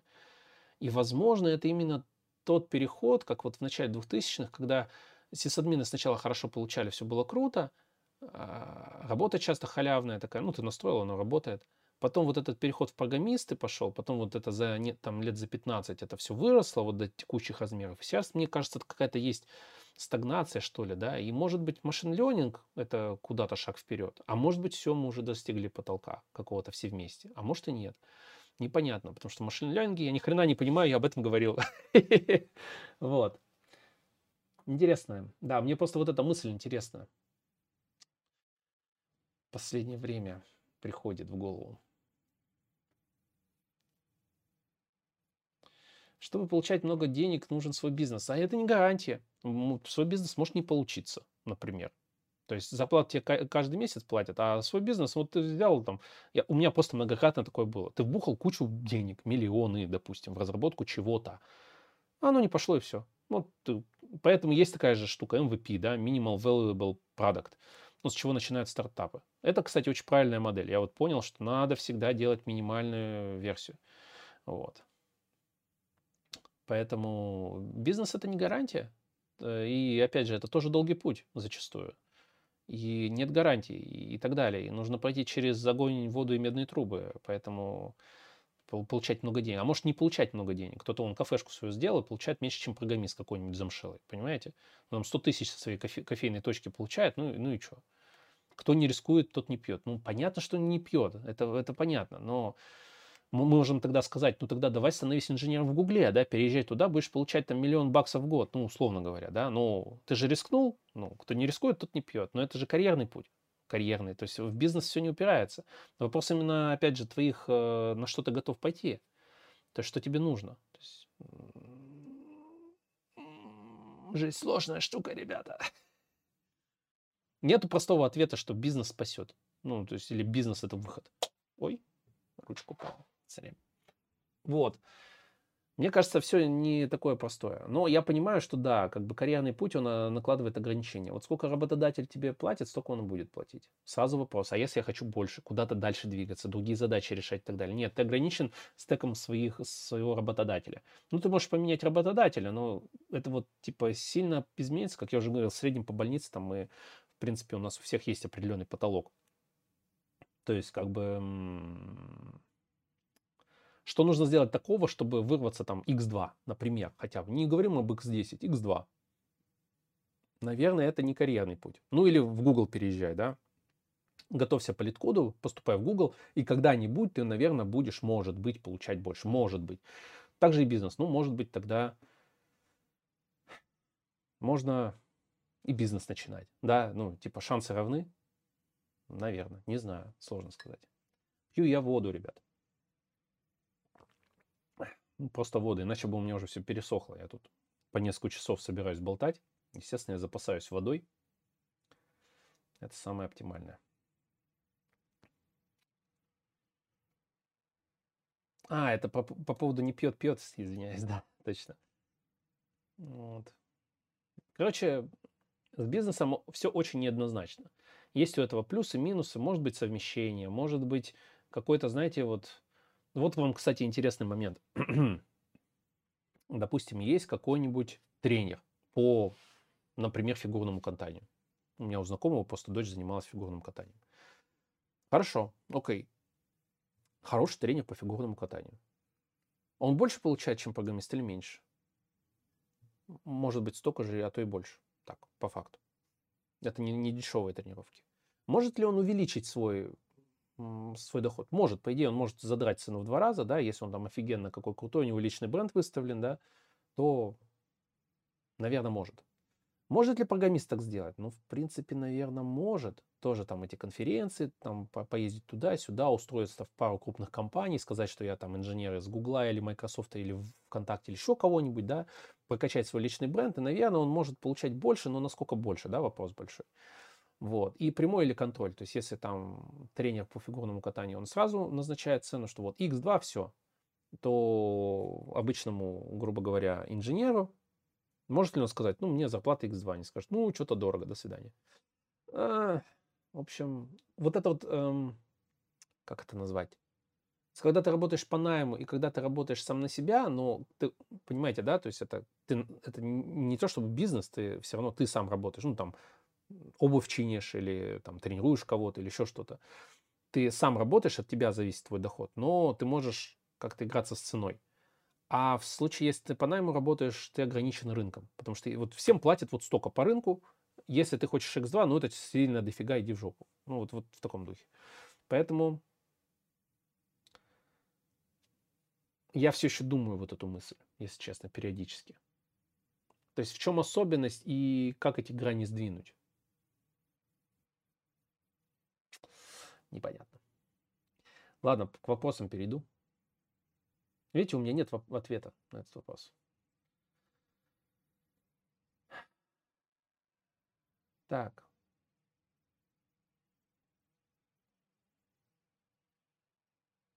Ой, там что-то уже накидали вопросов. Боже мой, я как-то отвлекся сильно, что ли? Так. А, вот. PML, так. Возможно ли в этих профессиях фриланс? Ну, я думаю, что можно совмещать, то есть какой-то контракт, где вы консультируете, это PML. Э, потому что вот Бабушкин, я слушал его историю, я так понял, что он там в нескольких местах, то есть где-то он тут консультирует, там консультирует, ну, это по сути фриланс, можно сказать, да. А, и, соответственно, да, я думаю, что можно, ну, учитывая вот опять же пример Бабушкина. Благодарю за ответ. Просто хайп и мифы около плюсов рассеиваются, а у Rust а растет. Но из-за работы по Rust... А, но из работы по Rust у only крипта пока что. Ну, не только крипта, я смотрел вакансии по Rust у, есть вакансии по Rust у не криптовые, это уже радует, то есть они хотя бы начали появляться на рынке, ну, типа их там, типа 10 не криптовых, уже хорошо. На HeadHunter там посмотрите. Вот. Э, они все равно будут появляться, потому что чем больше мы все пишем на расте э, в продакшн, тем больше нужно специалистов на расте. То есть у нас вот компания нанимала, да, то есть на расте, у нас не крипта, у нас там интернет-безопасность, да, то есть обработка больших потоков данных, и это на расе написано. Поэтому оно будет развиваться, просто это никогда не быстро. То есть я вот сколько рынок смотрю и помню, как развивались разные языки, тот же JavaScript, я помню, когда он там начал расти вверх очень сильно. До того периода, как он начал сильно расти, на JavaScript много чего и так делалось. Ну, всякие там выплывающие окошечки, jQuery, вот это все на сайтах. Но он начал очень сильно расти после какого там года 12 наверное. Там появились всякие ноды, WinJS, jQuery Mobile, Cordova, это вот FunGap, который, то есть люди увидели, что о, можно кроссплатформенные приложения делать для мобилок, то есть нам не обязательно брать там Java, Android разработчика, iOS разработчика, вот это вот все пошло, то есть, ой, а мы можем на JavaScript backend писать, ничего себе, то есть куча возможностей, но просто сейчас время немножко не то. На Расте сейчас вы тоже можете писать и мобильные приложения, ну, там, какую-то часть мобильных приложений. Вы можете на Tauri писать там десктопные приложения, как, э, ну, то есть альтернатива электрону. Вы можете на Rust е писать э, кроссплатформенные приложения нативные, вы можете embedded писать на Rust е, что на ноде, наверное, так не очень такое затея. Вот операционку вы можете на Rust е писать, вы можете делать веб-сайты на Rust е, ну, ради бога. Вы можете консольные приложения на Rust е писать, да которые не требуют установки э, окружения нодовского, например. И, то есть есть здесь плюсы по сравнению с существующими инструментами, да, но в принципе задачи и так решаются, поэтому нет такого вот хайпа. А, потому что с нода, я помню, это прям очень активно. Ну, хотя, как, как, как я помню, очень активно. 10 лет прошло, это типа очень активно. Может, я, я старый мамонт, я это... Я помню то, чего не надо помнить наверное, у меня какое-то этот, когнитивное искажение. На самом деле 10 лет это нифига не мало так-то для IT. Поэтому сказать, что нода э, забустилась очень быстро, 10 лет быстро, ну, наверное, не быстро. Поэтому вот так. И в этом случае можно сказать, что ну, нода как решение, не как язык JavaScript, да, понятно, да, то есть возможность использования JavaScript на бэке. Как с Rust будет, не знаю, посмотрим. Ну, я не парюсь, я на нем пишу, так что мне и так все хорошо. Не крипту. Расскажите, что почитать и как узнать, как открыть свой стартап э, с юридической стороны. Про юридическую сторону почитать ничего не скажу. Я просто открывал. Ну, то есть, все же просто. Вы как бы... Вам в какой стране? Могу проконсультировать по США, России и Казахстану. Вам вас что интересует? Но если так очень упрощенно, то у вас есть стартап, вам нужна какая-то юридическая форма в той стране, в которой вы собрались это все дело делать. Вы, там есть стандартные процедуры, вы просто идете в налоговую, ну, давайте на российском примере, да. Хотите открыть ООО, вводите в гугле, как открыть ООО. Зачем вы это делаете? Не надо так делать в России, не надо открывать ООО для стартапа. Откройте ИП, если вам прям, если вы бабки решили получать. Если вы еще деньги не получаете, то не надо никак регистрировать. Окей, зарегистрировали, допустим, ИП там это через банк. Точка открывается просто там вы онлайн-формочку заполнили, они отправили все там, электронные подписи, все там зарегистрировалось в электронном виде, вам пришло, все, у вас ИП, счет открыт, работайте. Вот. Вот, например, как открыть юридическую. Ну вот, все, вы юрлицо. Ну, не юрлицо, ИП это не юрлицо получается, это как бы типа вы в юридической форме, ну, там сложная штука. Ну, хорошо, вы открыли юрлицо, и что дальше? Что, что еще вы хотите узнать для стартапа? Как подключиться к платежкам? Ну, к любому банку или там э, какой-нибудь там Cloud Payments, Робокасса, что-то еще приходите и говорите, я хочу подключить мою ИП к вашим платежкам.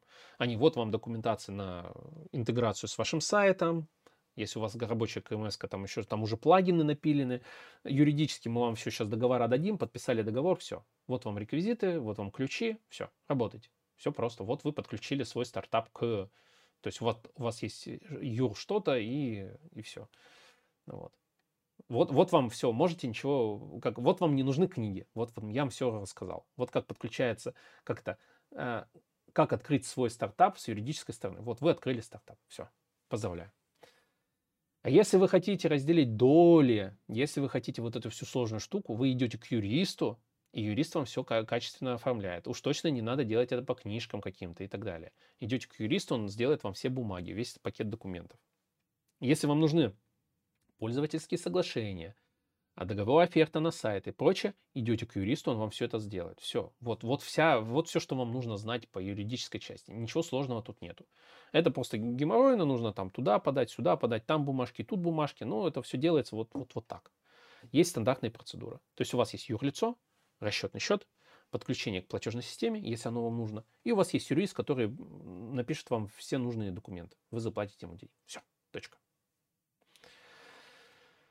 Или можете чужую договор оферту с пользовательским соглашением откуда-то стырить, просто поменять все свои реквизиты. Вот у вас будет, собственно, договор, договор оферта и пользовательское соглашение. Все. Пожалуйста. Не благодарите. Так. Эм, как развивается IT после начала СВО на Украине? В России или вообще? Ну, потому что и там, и там есть изменения. Мы все о них знаем. Как развивается? Да непонятно. Очень непонятный рынок сейчас. Ждем весны, чтобы стало начинать пони... что-то становиться понятным. Весна, мне кажется, это мы начнем понимать, случится ли еще какая-нибудь жопа там в обострении чего-то там. СВО 2.0 или еще какая-нибудь жопа там произойдет. Я не знаю, что, что, что может быть весной. А, или у нас как-то все начнет устаканиваться. То есть, да, сейчас оттеплели какие-то вакансии, вы сейчас можете работать через посредников на зарубежные компании, сказав, что вы переехали из этой страшной России, но на самом деле вы не переехали и просто работаете через посредника, например. Вот. Э, можно... Я не считаю Россию страшной, кстати, и все такое. Это чтобы просто к сведению, да, это ирония была. Вот. Э, ну, это я просто цитирую э, высказывания некоторых людей. Вот. То есть вы можете переехать, можете не переехать, можете работать через посредника, можете работать на российские компании. Естественно, рынок видоизменился, нету зарубежных компаний напрямую в России. Кто-то есть, но неофициально все еще, там какие-нибудь там финны работают через свое ООО там в России какое-то, вот, и так далее. Э, это реальные примеры просто. Я там слышал, какая-то компания говорит, у нас все налажено, мы, у нас люди работают, они сами, ой, да, в Финляндии у них сотрудники тут работают, они перечисляют деньги, все. Вот, поэтому изменился он вообще кардинально. Э, спрос на специалистов изменился, потому что кто-то уехал, кто-то не хочет уезжать, э, этих людей сокращают, они выходят на рынок, соответственно, у нас происходит демпинг зарплат, вы не можете нормально напрямую работать на зарубежные компании, соответственно, у вас происходит демпинг зарплат, у вас потери идут на посредниках, если с вами вообще готовы работать, а если нет, то, соответственно, вы ищете в России, из-за этого демпинг зарплат, потому что разработчиков становится больше и так далее. Вот так изменился рынок труда в России. Вот.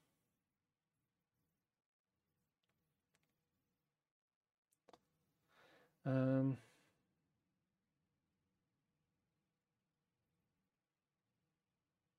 Так, читаю дальше вопросы. Что вы думаете помощь, что вы думаете о системах помощи программистам с помощью нейронных сетей? Они генерируют код из декларативного описания. Мы выходим на новый уровень программирования или учим программированию нейросеть. Ну, когда эта нейросеть создаст продакшн-систему по ну, описанию, я смогу как-то это комментировать. Пока это все теории, слухи, домыслы и так далее. Пока даже э, Copilot от, э, я вот писал тут заметки, Copilot от GitHub достаточно хреново пишет код. То есть то, что я хочу сделать, он не может нормально написать. Ну, когда вы, наверное, пишете в текстовом виде описания, оно чуть-чуть более точное, да, но опять же, насколько оно точно, насколько вы можете это все описать, насколько эта нейросеть сможет ваши мысли считать так, как нужно. Поэтому пока это все очень такое, очень все сумбурно. То есть это все много, понимаете, это много хайпа вокруг, эм, вокруг отсутствующего результата вот все кричат, что вот, сейчас все будет, сейчас программистов заменят и так далее. Так уже кричат сколько-то лет на самом деле. Об этом у меня спрашивали еще, по-моему, в 2018 году на стримах. Сколько с 2018 года прошло? Четыре года уже прошло. То есть четыре года уже спрашивают на стримах, что вот сейчас нас всех заменят, да или нет. Ой, у нас появилась тильда там, какой 17-18 год, появилась тильда, что сейчас программисты будут не нужны. Ой, потом у нас там генерация кода. Вот, вот уже 4 года, бла-бла-бла-бла-бла по факту, по факту, в разработке, да, конечно, там сейчас можно на тильде сделать что-то, вам не нужны там всякие конторы, которые делают вам сайты, ну, кто-то все еще даже к ним обращается, потому что нам нужно сайтик другого цвета там или еще что-то. Вот. Или я ничего вообще в этом не понимаю, сделайте мне сайт для, там, не знаю, кранов. Вот. Ну, то есть много разговоров вокруг того, что все сейчас заменят, но что-то как-то никто даже близко э, не, не заменил. То есть все программистов все больше и больше надо. Но только нужно все более качественных программистов. Часто я вот это вижу. А вот чтобы так, что нам программисты вообще не нужны, я что-то не вижу пока.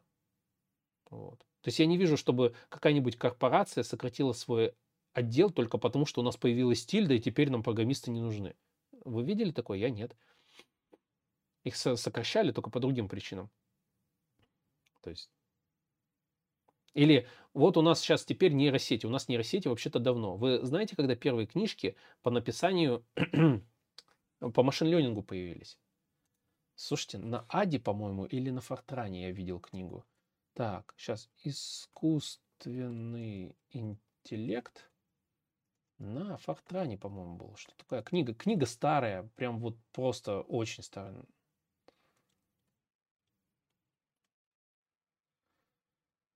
Ой, боже мой. Я просто видел, это вот прям старая книженция, там каких-то 1980 какого-то года. Типа, создаем свой э, искусственный интеллект, там, типа, на языке ада или фортан или что-то такое. Это вот чтобы вы понимали, насколько эта идея с искусственным интеллект, интеллектом, она э, старая. А, вот. По-моему, нашел обложки сейчас.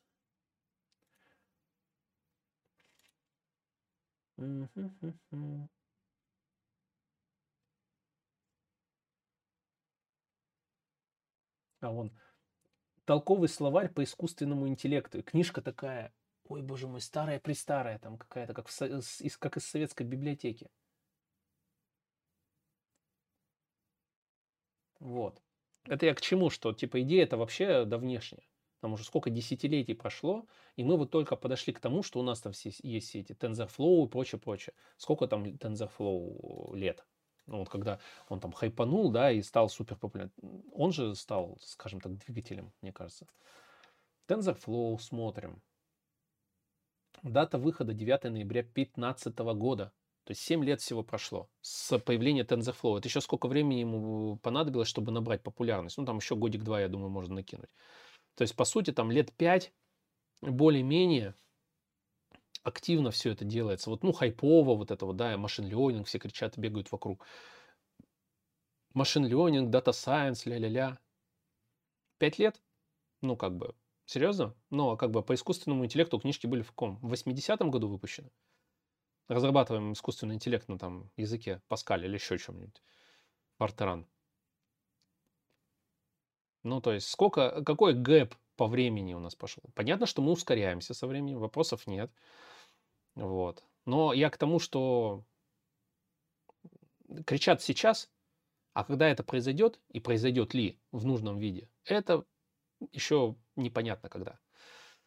Вот, поэтому я бы на вашем месте сейчас об этом не беспокоился. Если вам программирование нужно только с точки зрения перспективы, то лучше вообще этим не заниматься. Я этим начал заниматься тогда, когда вакансий вообще не было практически в Екатеринбурге. И нафига мне это надо, кроме как, ой, это прикольно интересно, компьютеры, кнопочки, циферки. Другого, другой причины заниматься этим не было. И, как видите, все еще этим занимаюсь. Уже 27 лет. Поэтому. И меня вот как-то перспективы вообще не волнуют, потому что, ну, если я 27 лет назад этим занимался из интереса, то еще через 27 лет я тоже буду заниматься этим же из интереса. Все. Ну или чем-то другим, но прилегающим к этой сфере.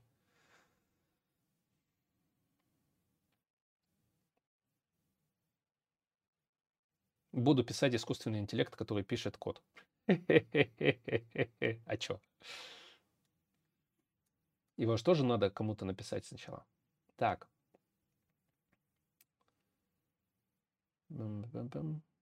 Разбогатеть можно пятей путями. Накопление, вклады, инвестиции и спекуляции. Свое дело или лотерея. А работа на дядю? Почему вы ее не указали? Разработчики Гугла, у которых по миллиону баксов в год и плюс еще акции на хреновую тучу денег, они с вами, наверное, не согласятся. Вы как-то упускаете некоторые важные моменты, я хочу вам сказать. Видите, вы вот просто даже здесь у вас когнитивная ошибка сразу сходу просто. Свое дело, лотерея, спекуляции, накопление, вклады, инвестиции. А накопление вы откуда будете делать? Разработчик Гугла получил свою зарплату в год, он такой, сразу накопление лям баксов на счет и все. Легко. Разбогател за счет накоплений. Ну, как бы серьезно. Накопление-то вы за счет чего делать будете? Ну, то есть, когнитивные ошибки, когнитивные ошибки. Ну, красиво, конечно, звучит. Пяти путями можно разбогатеть. Бла-бла-бла-бла-бла. Много пустых слов, которые нифига не значат. Но понимаете, то есть вы просто уже вот, просто вот, вот. Коробочное мышление. Или как оно? Шоры. Я вижу только пять путей. Сто! Нет, пять путей вижу только. Но красивая фраза, красивая, вопросов нет вообще.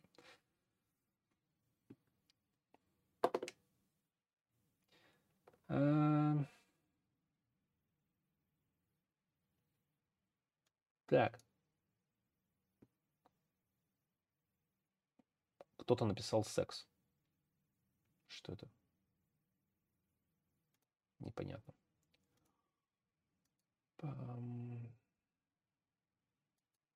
Какая-то странная логика у человека. Ну ладно. Так. Что там, что там? Так, ты раньше стримил, вроде как пишешь что-то на Расте, сейчас забил или я что-то не знаю. Я сейчас работаю на Расте. Ну, то есть я у меня я пишу на Rust е в продакшн, вот. Поэтому я не стримлю на Rust е, мне его на работе хватает. Да и времени не хватает. Что у нас еще по времени есть? Вот сейчас как возьму, начну стримить на Rust е. Ого! Я последние несколько стримов меня просто заваливают вопросами, и поэтому я просто не успевал стримить на Rust е. Я бы так-то что-то поделал бы сейчас с удовольствием, а так... Ну, сейчас, если время останется, я возьму, открою IDE-шку и, наконец-таки, может быть, что-то сделаю на расте. Его, кстати, надо поставить. У меня тут виндовый комп. Тут нифига не стоит, кроме ВКС. Эм, так, про собеседование. Спрашивал общие вопросы. Меня смутил ответ на почему ушли с предыдущего места токсичные коллеги с предыдущей работы. Рассматривать это как звоночек, что не подходит человек. Ну почему? Может, они реально у него токсичные были. Это, это вполне причина ухода. Я говорю, у меня вот коллега ушел из очень крупной российской, всем известной компании. Именно потому, что там были токсичные коллеги. Прям очень токсичные. Давили его морально. Вот. Поэтому Причина ухода, да, вполне, да. Я слышал его эту историю, он мне рассказывал. Ну, там пипец. Мудаки устроились. И эти мудаки еще набирают в компанию других мудаков. Ну, хотя нет, его же взяли. Он нормальный чувак. Реально, он такой прям хороший парень, прям. Прям хороший человек. Просто хороший, добрый, спокойный вообще. Вот редкость большая. Я сам не такой. Я более такой энергичный, резкий. А он прям спокойный, вот прям с ним общаться кайф просто. Умненький, все. Ну, вот коллеги мудаки были, и ушел он от них. Поэтому вполне нормально. Я вообще поддерживаю. Знаете, есть книга «Не работай с мудаками». Даже так и называется. Поддерживаю эту мысль. Так, а теперь возьмем и поставим-ка Rust на винду. Install Rust. Так.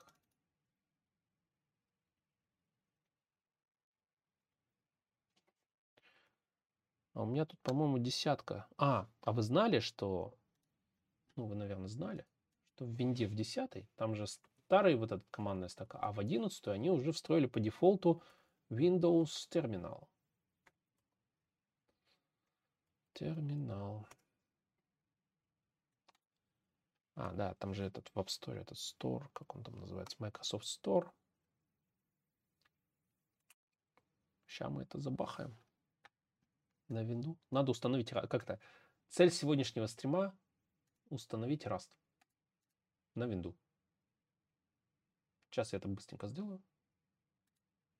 Чтобы в следующий раз я мог что-то кодить на Расте онлайн.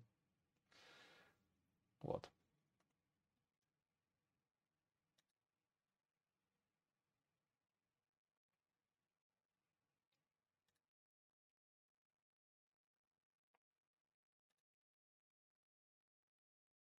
Расту нужен будет компилятор C.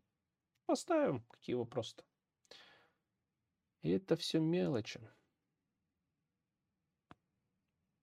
У меня на Ленухе намного все проще, там все это есть. Да здравствует Linux. Я, может быть, просто париться даже не буду, в ESL в это все запихну. О,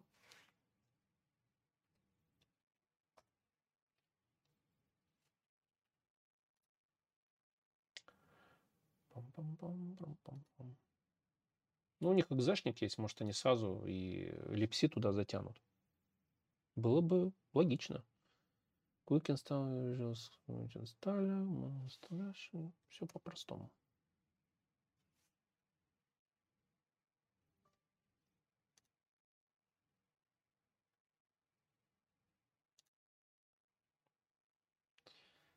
Так, качаем, ставим. Тра-ля-ля.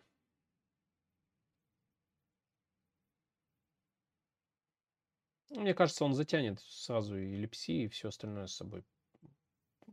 Это же типа Изи-пизи инсталлер.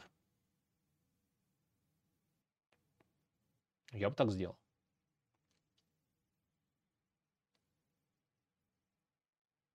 А, вот что он. MSVC. Вот. Windows 11 SDK. У меня 11 нет, у меня десятка.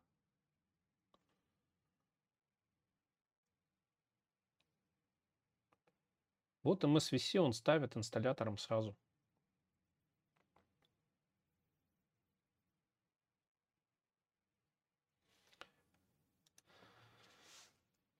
А VC под Windows это что за компилятор такой?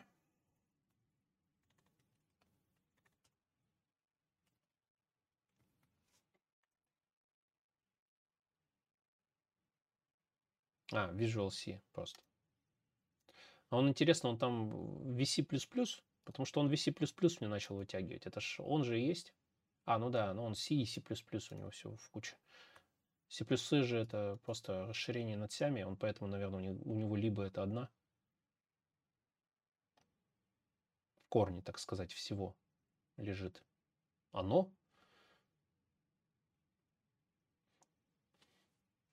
Да, вот он, смотри, даже пишет на сайте Rust. У меня под длинуха, я когда устанавливаю это все, он этого, естественно, не пишет. Он просто говорит, «Ну, вам в shell, киньте вот эту строку, и все у вас будет хорошо. И так оно и происходит. А тут он даже пишет вот, как будто бы у вас Windows. Если вас попросят поставить Visual Studio C++ Build Tools, надо поставить. Да, у них прям инсталлятор,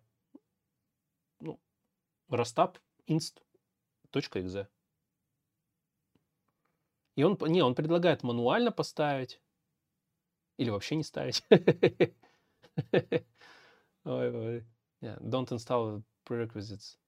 Ну, короче, quick install via Visual, Visual Studio Community Launch Installer. Вот.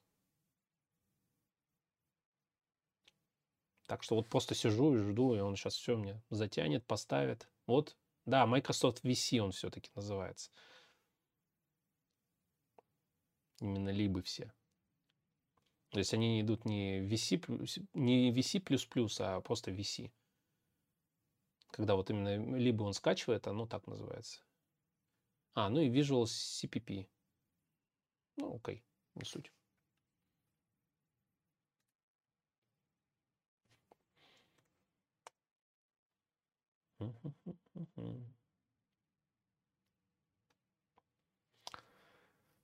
Так.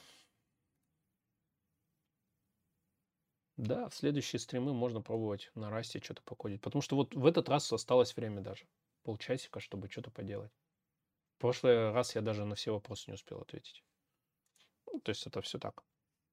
Мне кажется, люди все равно присытятся, вопросов станет меньше, и появится больше времени на код. Мне бы самому хотелось покодить больше так-то. О, боже мой. Надо в зал опять идти. Не хватает мне нагрузки.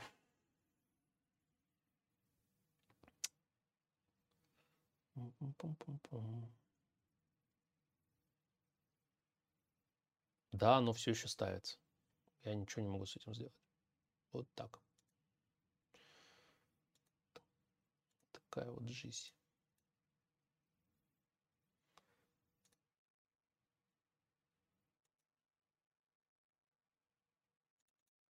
Все-таки YouTube так подрезает качество говнюк такой. Прям обидно.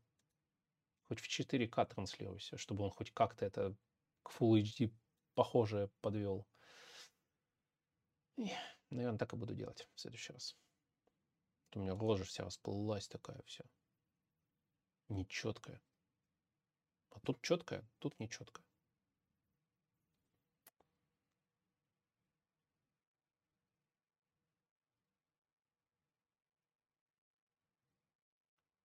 Интересно, Windows 11 SDK он почему-то еще ставит на десятку мне. Это, наверное, просто у них она обратно совместима.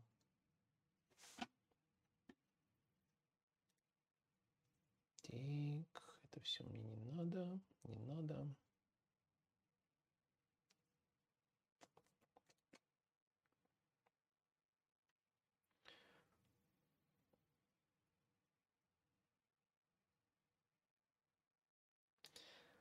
По поводу ГТД меня уже спрашивали на прошлом стриме. Вот, я говорил следующее, если очень коротко, что я это все пробовал раньше, а потом понял, что это все ерунда, потому что всех дел не переделаешь все равно, и поэтому намного проще использовать просто планировщик, забивать туда ровно то, что необходимо сделать, чтобы не забыть просто. Такая напоминалка. И все. Ну, потому что буду я пыжиться и делать 15 дел в день или буду на лайте делать 7 дел, моя жизнь никак не меняется от этого. Кардинально. Ну, потому что я сделаю все равно 7 критичных дел, и поэтому все равно оно будет как-то развиваться, что-то будет происходить в лучшую сторону и так далее. От того, что я там перенапрягусь и сделаю x2 э, в день и весью там мучаюсь, ничего не изменится. То есть результат тот же самый.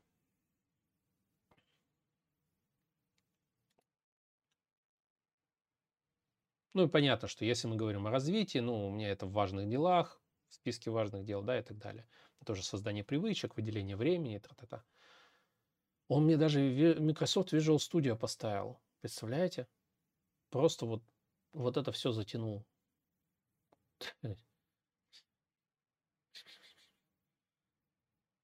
Зачем мне create аккаунт? Зачем мне sign in? Skip. Окей. То есть он мне затянул Microsoft Visual Studio при установке Rust на Windows. Печалька прям. Прям Visual Studio, которая прям студия, не VS Code, а вот именно прям студия при студии. Ладно, мне тогда интересно, хорошо, у меня там появилось это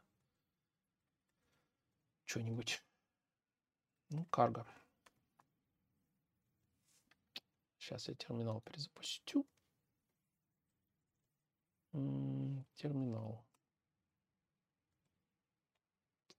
Карго. Не, он карго не видит в системе. Вообще мне крайне неприятно на винде делать это все. Надо поставить эту VSL-очку.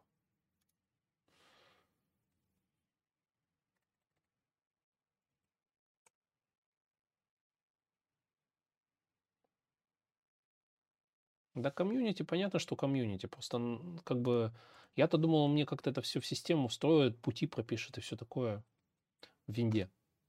Он мне даже карго никуда не прописал. Вот это зачем он нужен? Ну, ладно. Не беда. Так, поставлю этот, как его,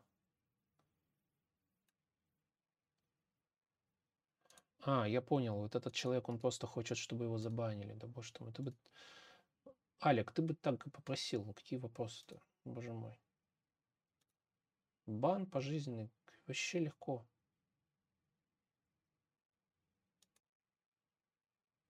Легко. Бывают же дурачки, а? Малолетние. Наверное, малолетние. Так, ладно, поехали дальше.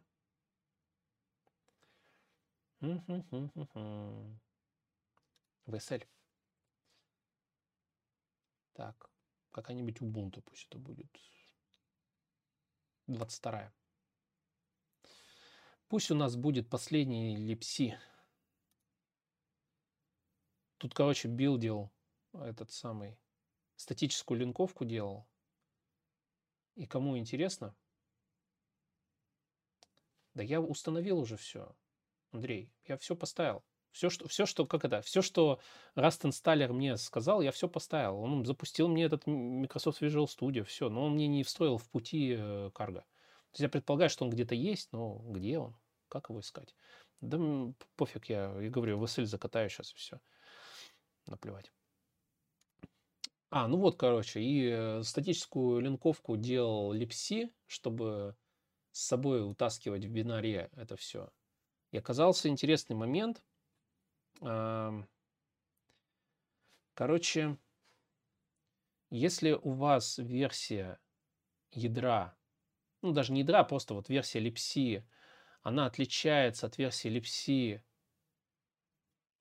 целевой системы, на которой будете запускать, то есть, грубо говоря, вы собрали под какой-нибудь там 3.2, а запускаете на 2.6, например, условно. У вас не запустится.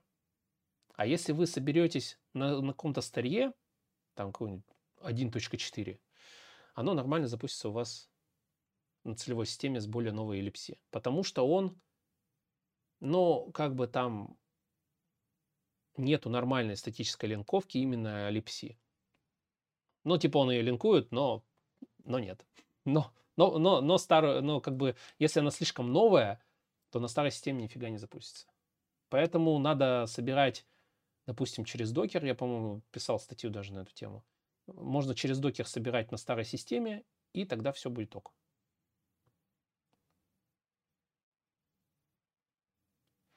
Слушай, я терминал перезапускал. Да. Я, правда, запускал этот Windows терминал, который поставил. Ну, давай попробую. KMD Command Prompt перезапустить. Cargo. Не, нету. Not recognized. Ну, ты наплевать, серьезно. У меня вон Ubuntu уже скачалась, поставилась. У меня же тут гигабит. Сейчас. Она там пару раз что-нибудь меня вякнет, чтобы я... Что такое? Install a few minutes. Uh, Windows system uh, component is not enabled. Please enable it and try again. Вот засранцы -то. Ну ладно. Говорят, not enabled. Сейчас я этот shell скрипт запущу. Если кому интересно, как устанавливать VSL на систему, все очень просто. Открывайте инструкцию на сайте Microsoft, и там все написано. Вам нужно через shell скрипт заенейблить там все нужные policies и траля-ля, и все у вас будет хорошо. Делайте по инструкции, не ставьте это все из Windows Store, у вас ни хрена не заработает. Мразь и басни такова. Вот, все, собственно, PowerShell.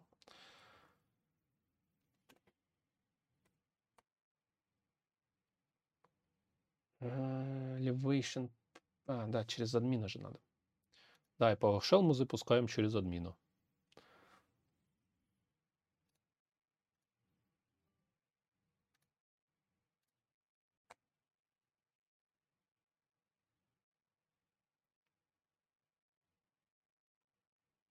Не, у меня вообще карго не видит. Так что, ну, слушай, я говорю, это пофиг вообще, наплевать. Я это не любитель разработки под винду под виндой и под винду.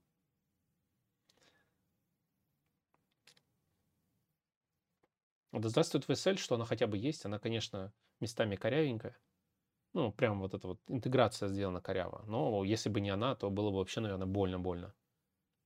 Ну все, он там, короче, уже... Он еще второй раз скачает Ubuntu. То есть зачем я тогда заходил в Windows Store и там это все инсталлировал Ubuntu, если он все равно качает Ubuntu при VSL инсталле? Логика на грани фантастики.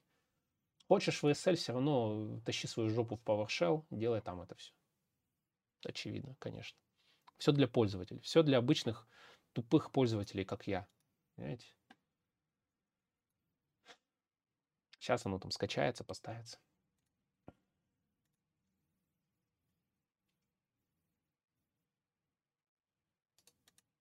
Не знаю, я с, с, с Unix очень давно уже.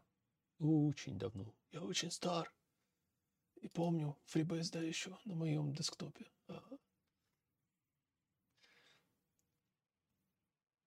Я в свое время баловался тем, что, ну, когда ставил, э, ком- компьютеры были не очень мощные, я ставил себе на домашний комп какой-то э, фришку, потому что мы на работе на серверах фришку использовали, когда этого интернет-провайдера админили. И я там, короче, а, ну, чтобы сэкономить ресурсы, да и этот самый, гномы всякие, КДЕхи, по-моему, тогда очень тормознутые были.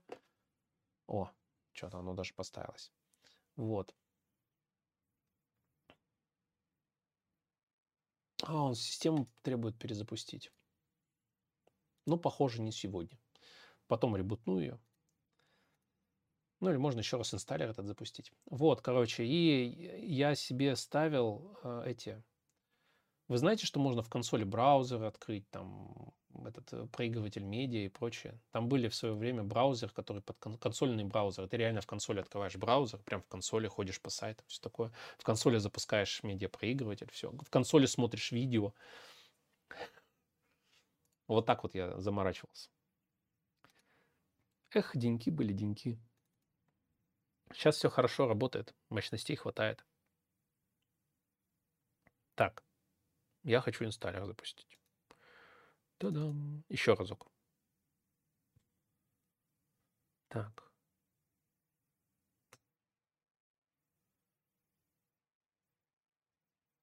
Менюшка поменялась. То есть я второй раз этот э, rustup init запустил. Поменялась менюшка. Он начал, кстати, писать, что он инициализирует cargo и прочие компоненты. Кстати, вот, Андрей, это, наверное, вот он что-то там не доделал. То есть он, похоже, как-то сначала... А, я понял, что он сделал. Он, короче, сначала запустил установку вот этих всех э, VC майкрософтовского, а потом второй раз инсталлятор запускаешь, и он уже начинает ставить все компоненты в систему. Continue, все.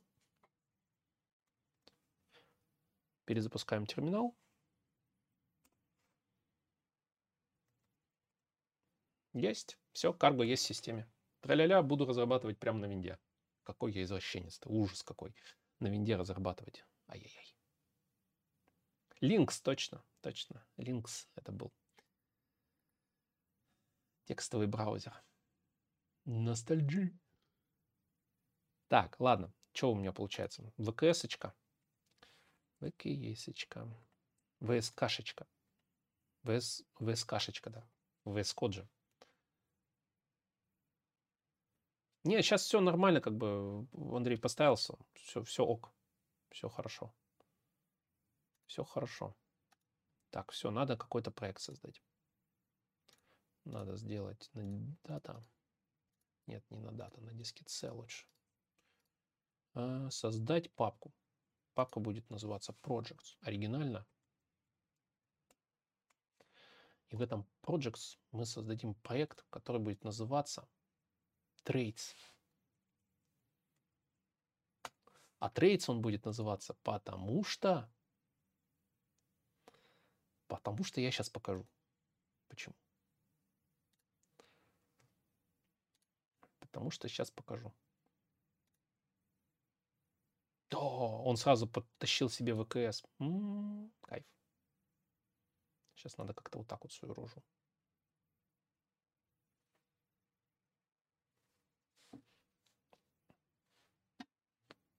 Сейчас так вот.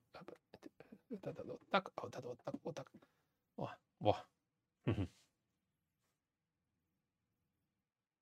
Сейчас все будет. Так. Так. Где у нас Projects? Надо его куда-нибудь сюда пихнуть. Пихнуть куда-нибудь. А, нельзя. Сюда можно?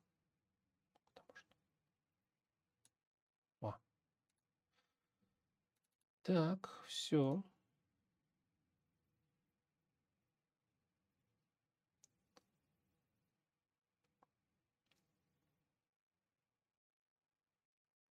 Нормально у нас тут в Казахстане летом жарко, зимой холодно. Все как у людей.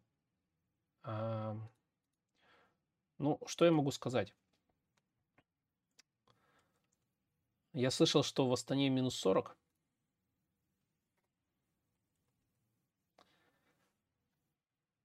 В Алматы получше, но минус 40 в Казахстане, это мне как-то прямо... Это как прям Урал. У нас тут сейчас тоже дубак дикий. У нас тут до тридцатки доходило за городом. Буквально там несколько недель назад. Мы тут обалдели все просто.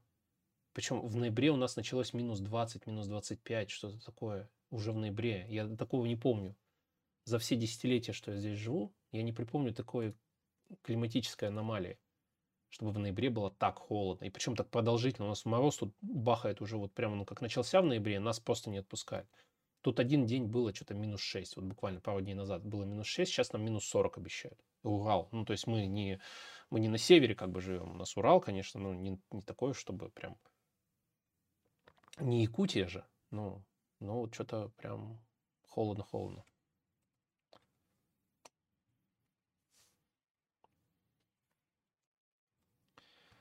Пэм-пэм-пэм. Так, ну что у нас тут? О, появились. Ладно. Так,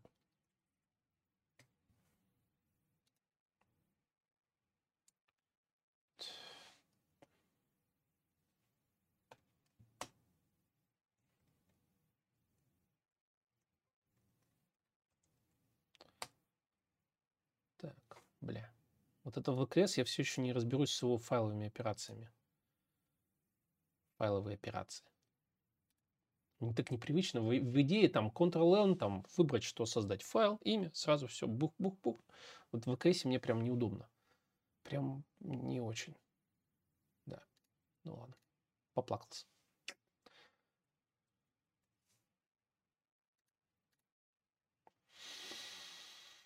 М. Да ЕПП. Надо клаву тут, наверное, какую-то поставить другую. С ноутом они все-таки разные. Вот это вот хоть Сатечи и похожа немножко на Apple, но она вообще не та. У нее гэп другой между клавишами.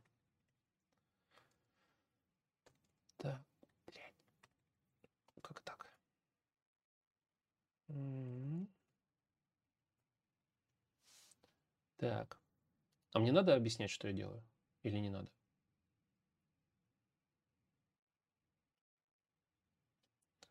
JetBrains отзывает лицензию российских пользователей. Свежая новость. Ну, и хрен с ними. Я на, В- на ВСК перешел. Вовремя. Звук, да, легко. Вот так вот сейчас будет. Раз, два, три. Главное, чтобы не оглохли. Сейчас. Потому что я...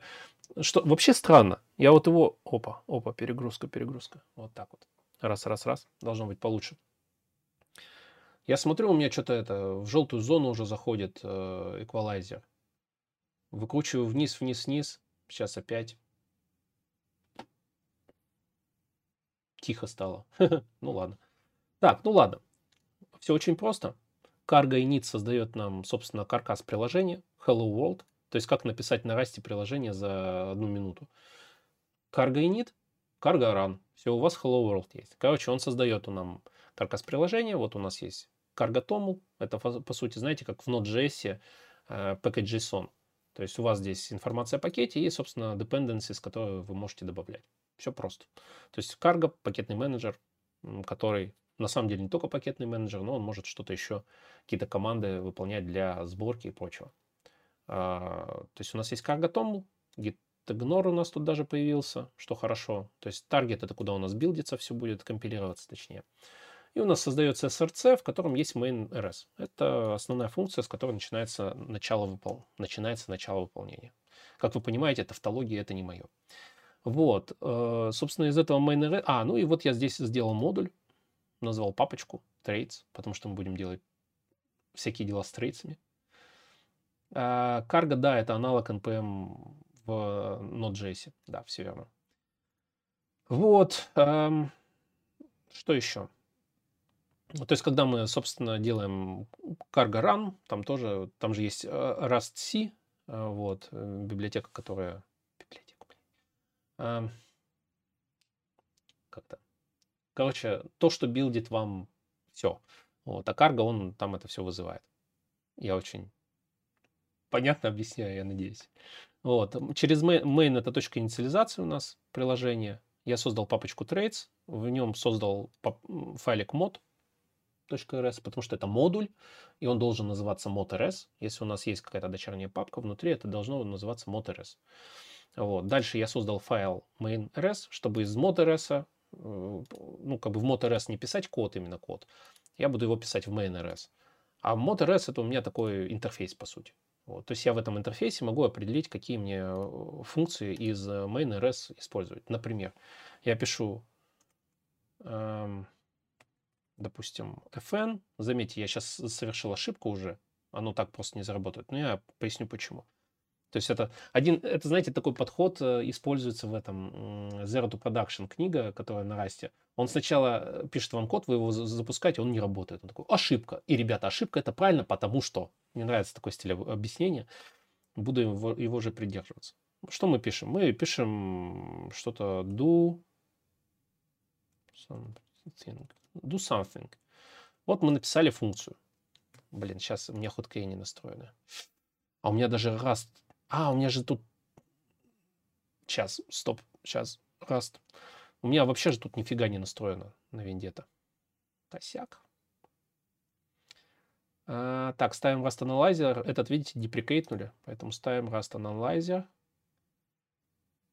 Что, он инсталируется. Сейчас поставил. О, поставился. Кстати, тема тоже говно VS Code. Надо потом поменять будет. Вот, собственно, к чему я. А, кстати, можно сейчас ее и поставить. Пам-пам. Preferences.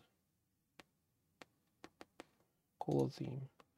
Так, а нам нужен Groovebox. Groovebox.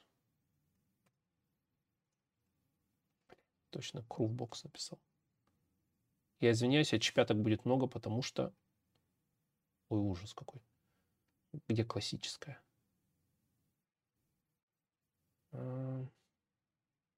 Вот, вот это немножко смущает, да? Вот количество такое тем. Какой, какой из них? Сейчас я на ноуте посмотрю, какая у меня стоит. Пам. Так.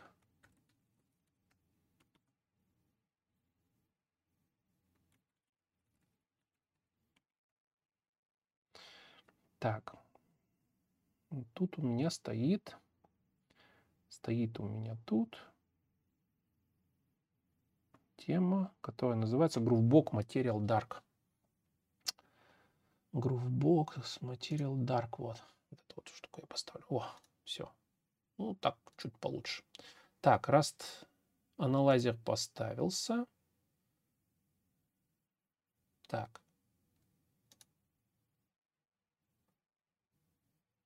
VS Codium, я даже не знаю, что за VS Codium, ребят. Не могу ничего сказать, к сожалению.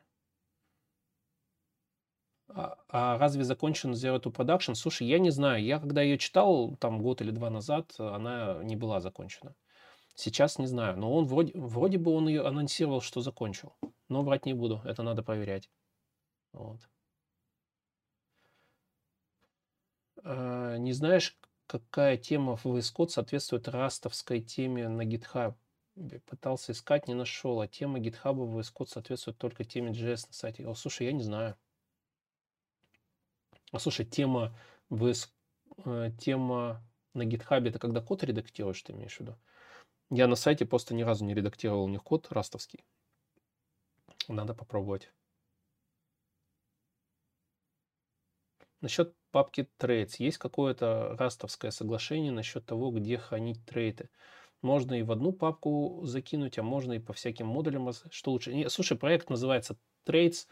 Я назвал модуль Traits. Но на самом деле trait это же по сути у тебя просто описание, ну, интерфейс, который ты описываешь, который нужно реализовать. Поэтому это можно просто прям в коде писать. Я Э, часто, ну, то есть в зависимости от ситуации это может быть, можно в, в типы вынести, файл types какой-нибудь, или можно прямо в модуле, то есть если у тебя там, грубо говоря, модуль, у него там main.rs, и ты там прямо описываешь сразу структуру, описываешь trait, ну и, собственно, код пишешь. Вот. Я стараюсь как бы разносить, но в зависимости, опять же, то есть э, если у тебя модуль один, то это можно в одном файле все писать, и тесты туда же у тебя идут. Можно так. Но я не видел именно какого-то соглашения, где хранить трейды. То есть э, во всех э, примерах, которые я видел, все трейды пишутся прямо в файле. И вот что мне еще не нравится, ты вот доки, когда смотришь, у тебя вот структура растовского кода это огромная портянка, часто очень. Это просто огромная портянка. Она редко делится на ну, какую-то вложенную структуру. Ну, не сильно вложенную, но хоть как-то вложенную. Вот. Эм, иногда там тесты такие огромные, что пихаешь их э, в код, и у тебя получается там вот такое количество, вот такое количество кода и вот такое количество тестов. Ну, то есть я бы выносил это в отдельный файл, ну, как, допустим, ты на JS пишешь, когда у тебя отдельный файл с тестами. Это тоже тут можно сделать, то есть в отдельный файл выносить тесты, допустим. Ну и трейты я бы по необходимости тоже выносил. Вот. Так, у меня растаналайзер подцепился. У меня, кстати, сейчас, оп. Вот. Ой, ай. Сейчас я его хотел чуть-чуть повыше сделать. О, все, вижу, он работает. Так, угу. настройки мне нужны. А мне настройки нужны, чтобы подцепить клиппи. Кто знает, что такое клиппи? Клиппи это... Это прям must have, друзья мои. Где он там? Сейчас, секунду, я надо, мне надо срочно повысить эту яркость. Я, у меня VS Code просто, я нифига не вижу. New. Так, картинка.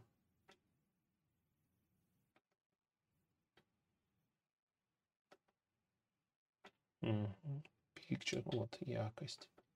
А, ну, конечно, у меня яркость там какая-то.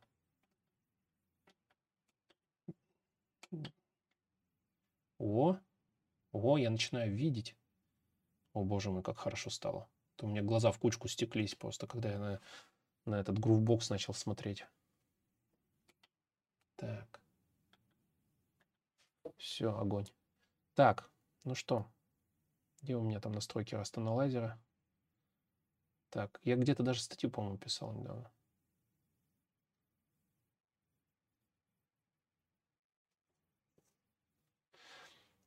В Haskell из-за этого страдаем. Whitebox тестирование удобно делать рядом с функционалом, а не экспортировать кишки. Так, шрифт можно, да, больше. Во. Огонь? Я думаю, огонь. Вам-то вообще хорошо. Ну, так вот, давайте, а то у меня вообще просто в экран все не влазит. Мне потому что приходится вот этот экран сжимать, чтобы он, ну, как бы моя рожа еще влезла как-то сюда.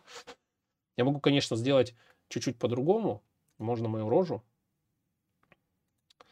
Допустим, сейчас. Так. Duplicate. Скрин. А, кодинг, кодинг. Сейчас сделаю, как это часто делают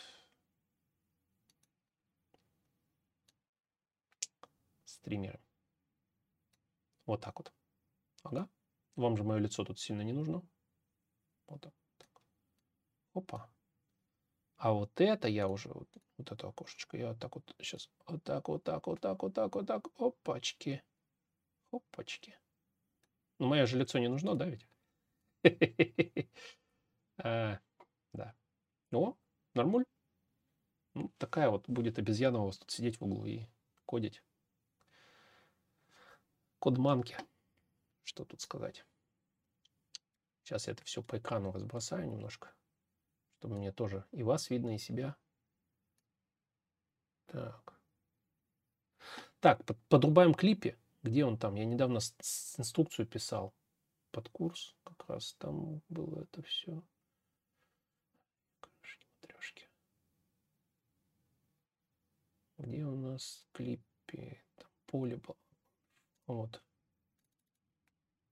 Uh, check on save command. Нет, это... Погоди, я клипе-то поставил я вообще? Cargo add клипе. Блин, он с одной, с. Блин, я себе настроил комп один раз и все. Так, ВКС, клипе. Сейчас подрубим. Раз, короче, клиппи, клиппи, это у нас э, анализатор, который, он очень крутой, он анализирует код с точки зрения логики его написания, а не с точки зрения ну, правильности синтаксиса. То есть клиппи это прям must have. Да, check on save команда, клиппи сейчас поставится. Ой, погоди, я делаю фигню я на самом деле. Его надо в систему поставить, просто install. Я извиняюсь жутко.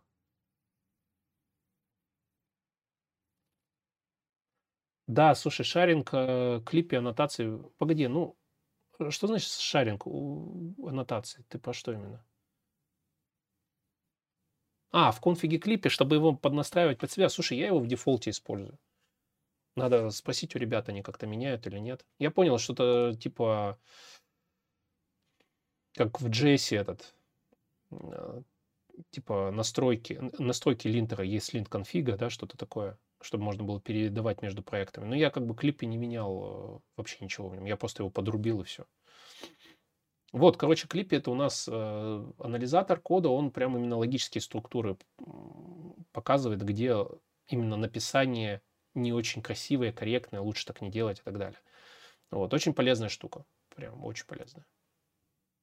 Ну, допустим, если вы будете там в условном операторе делать там, допустим, if, там, вектор, length больше нуля, он вам напишет, ребята, а давайте просто поставим, что типа, что э, там, вектор not is empty. Это ж проще, красивее, лучше. Вот. Сейчас покажу. Он доставится просто. А что так долго? Что, что, что он такой большой? Прям странно. У меня гигабит тут, он тянет это все долго и упорно. Странно как-то даже.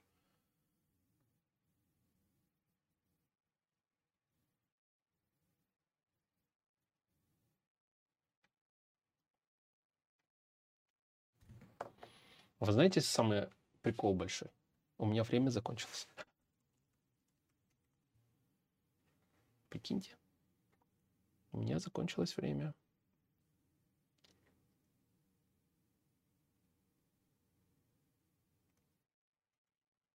Так. Ну вот, на сегодня, собственно, стрим и все. Мы с вами поставили клиппи. Ну, давайте сейчас его подключим. И, и, и ладно, уж так уж и быть. Подключим его и, и ок. А в следующий раз мы уже будем кодить. Смотрите-ка, мы даже его поставить не смогли. Ой-ой-ой, какой ужас. Я ухожу. Да, это типа статического анализатора кода. Да, все верно. У них есть еще сайт, там описывается... То есть прикол его в том, что он не просто показывает, допустим, вот, вот ты там логически э, набрал код неправильный. Не просто вот так. Ты можешь перейти на их сайт, и он тебе покажет, почему это неправильно. Он прям там целый текст, такая мини-статейка, что, ребята, вот так мы не делаем, потому что... Вот. То есть это прям огонь, огонь. Так, clip is no longer available via crates. Please run rastap component at clippy preview. А, фига себе. А я буквально несколько месяцев назад его просто, по-моему, ставил. Прикиньте. Хм. Ну, окей. А, но он сразу не появится, наверное. Мне надо что-нибудь перезапустить по любас. Клиппи. Все. Ну, давайте я его перезапущу. Мало ли вдруг.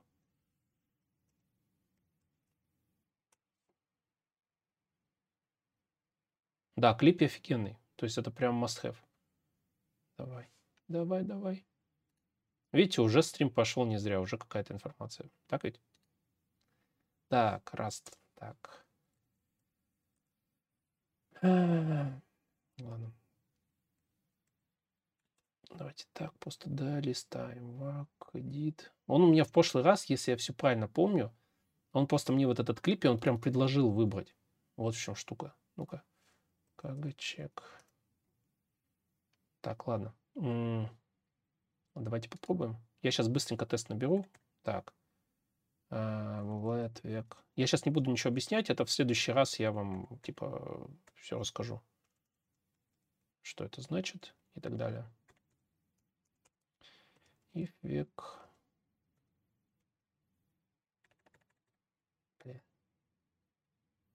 If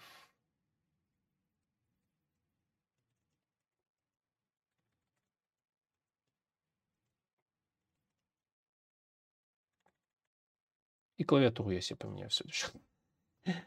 Ай, блядь. Так, погоди. А, у него нет такого хэш... Хэшмэп. Погоди, не, это я дурак. Я потому что неправильно имя набрал. Ага, точняк. Век. Да, точно. Я идиот. Я написал век. Ладно, ладно. Вот. Len больше нуля. Это просто, чтобы показать, что он работает. И надо еще форматирование кода тут поднастроить в EKS. Так. И ты мне будешь ошибку писать. А, вот, смотрите. Вот он что пишет. Видите? Вот. Вот. Э, и вот тут вот, смотрите, появляется Quick Fix. И он, бабам, вот, вот это, собственно, клиппи. Вот. Прошу любить и жаловать. Я там еще поднастроил ВКС, чтобы она по получше работала. Но суть вот такая. Шаринг экрана нет, серьезно? Вот я лошара. Я тут вам рассказываю, показываю. Спасибо, что сказал. Сейчас, секунду. Он почему-то просто решил Visual... Сейчас. Сек. Сек, сек, сек, сек, сек. А, окей, во. Так, еще раз показываю. А, вот. Смотрите. Вот он подсвечивает вот так вот. Это клипе. Да, он подсвечивает и говорит, что вот, ай-яй-яй, э, у нас, собственно, нужно по-другому писать. И предлагает пофиксить. Видите, нажимаю Quick Fix, да, и вот он, видите, использовать из empty, да-да-да. И вот он меняет нам, собственно, синтаксис, и у нас становится более кайфовый код. Это клипе. То есть вот он нам подсказывает такие штуки. И не только такие. То есть вы там, если, допустим, берете какой-нибудь... А, ладно, я вам в следующем стриме покажу, если хотите. Он там, допустим, как лучше панику выводить и прочее. Па панику как лучше наводить. Ладно, все, я побежал. Всем пока. До следующего раза.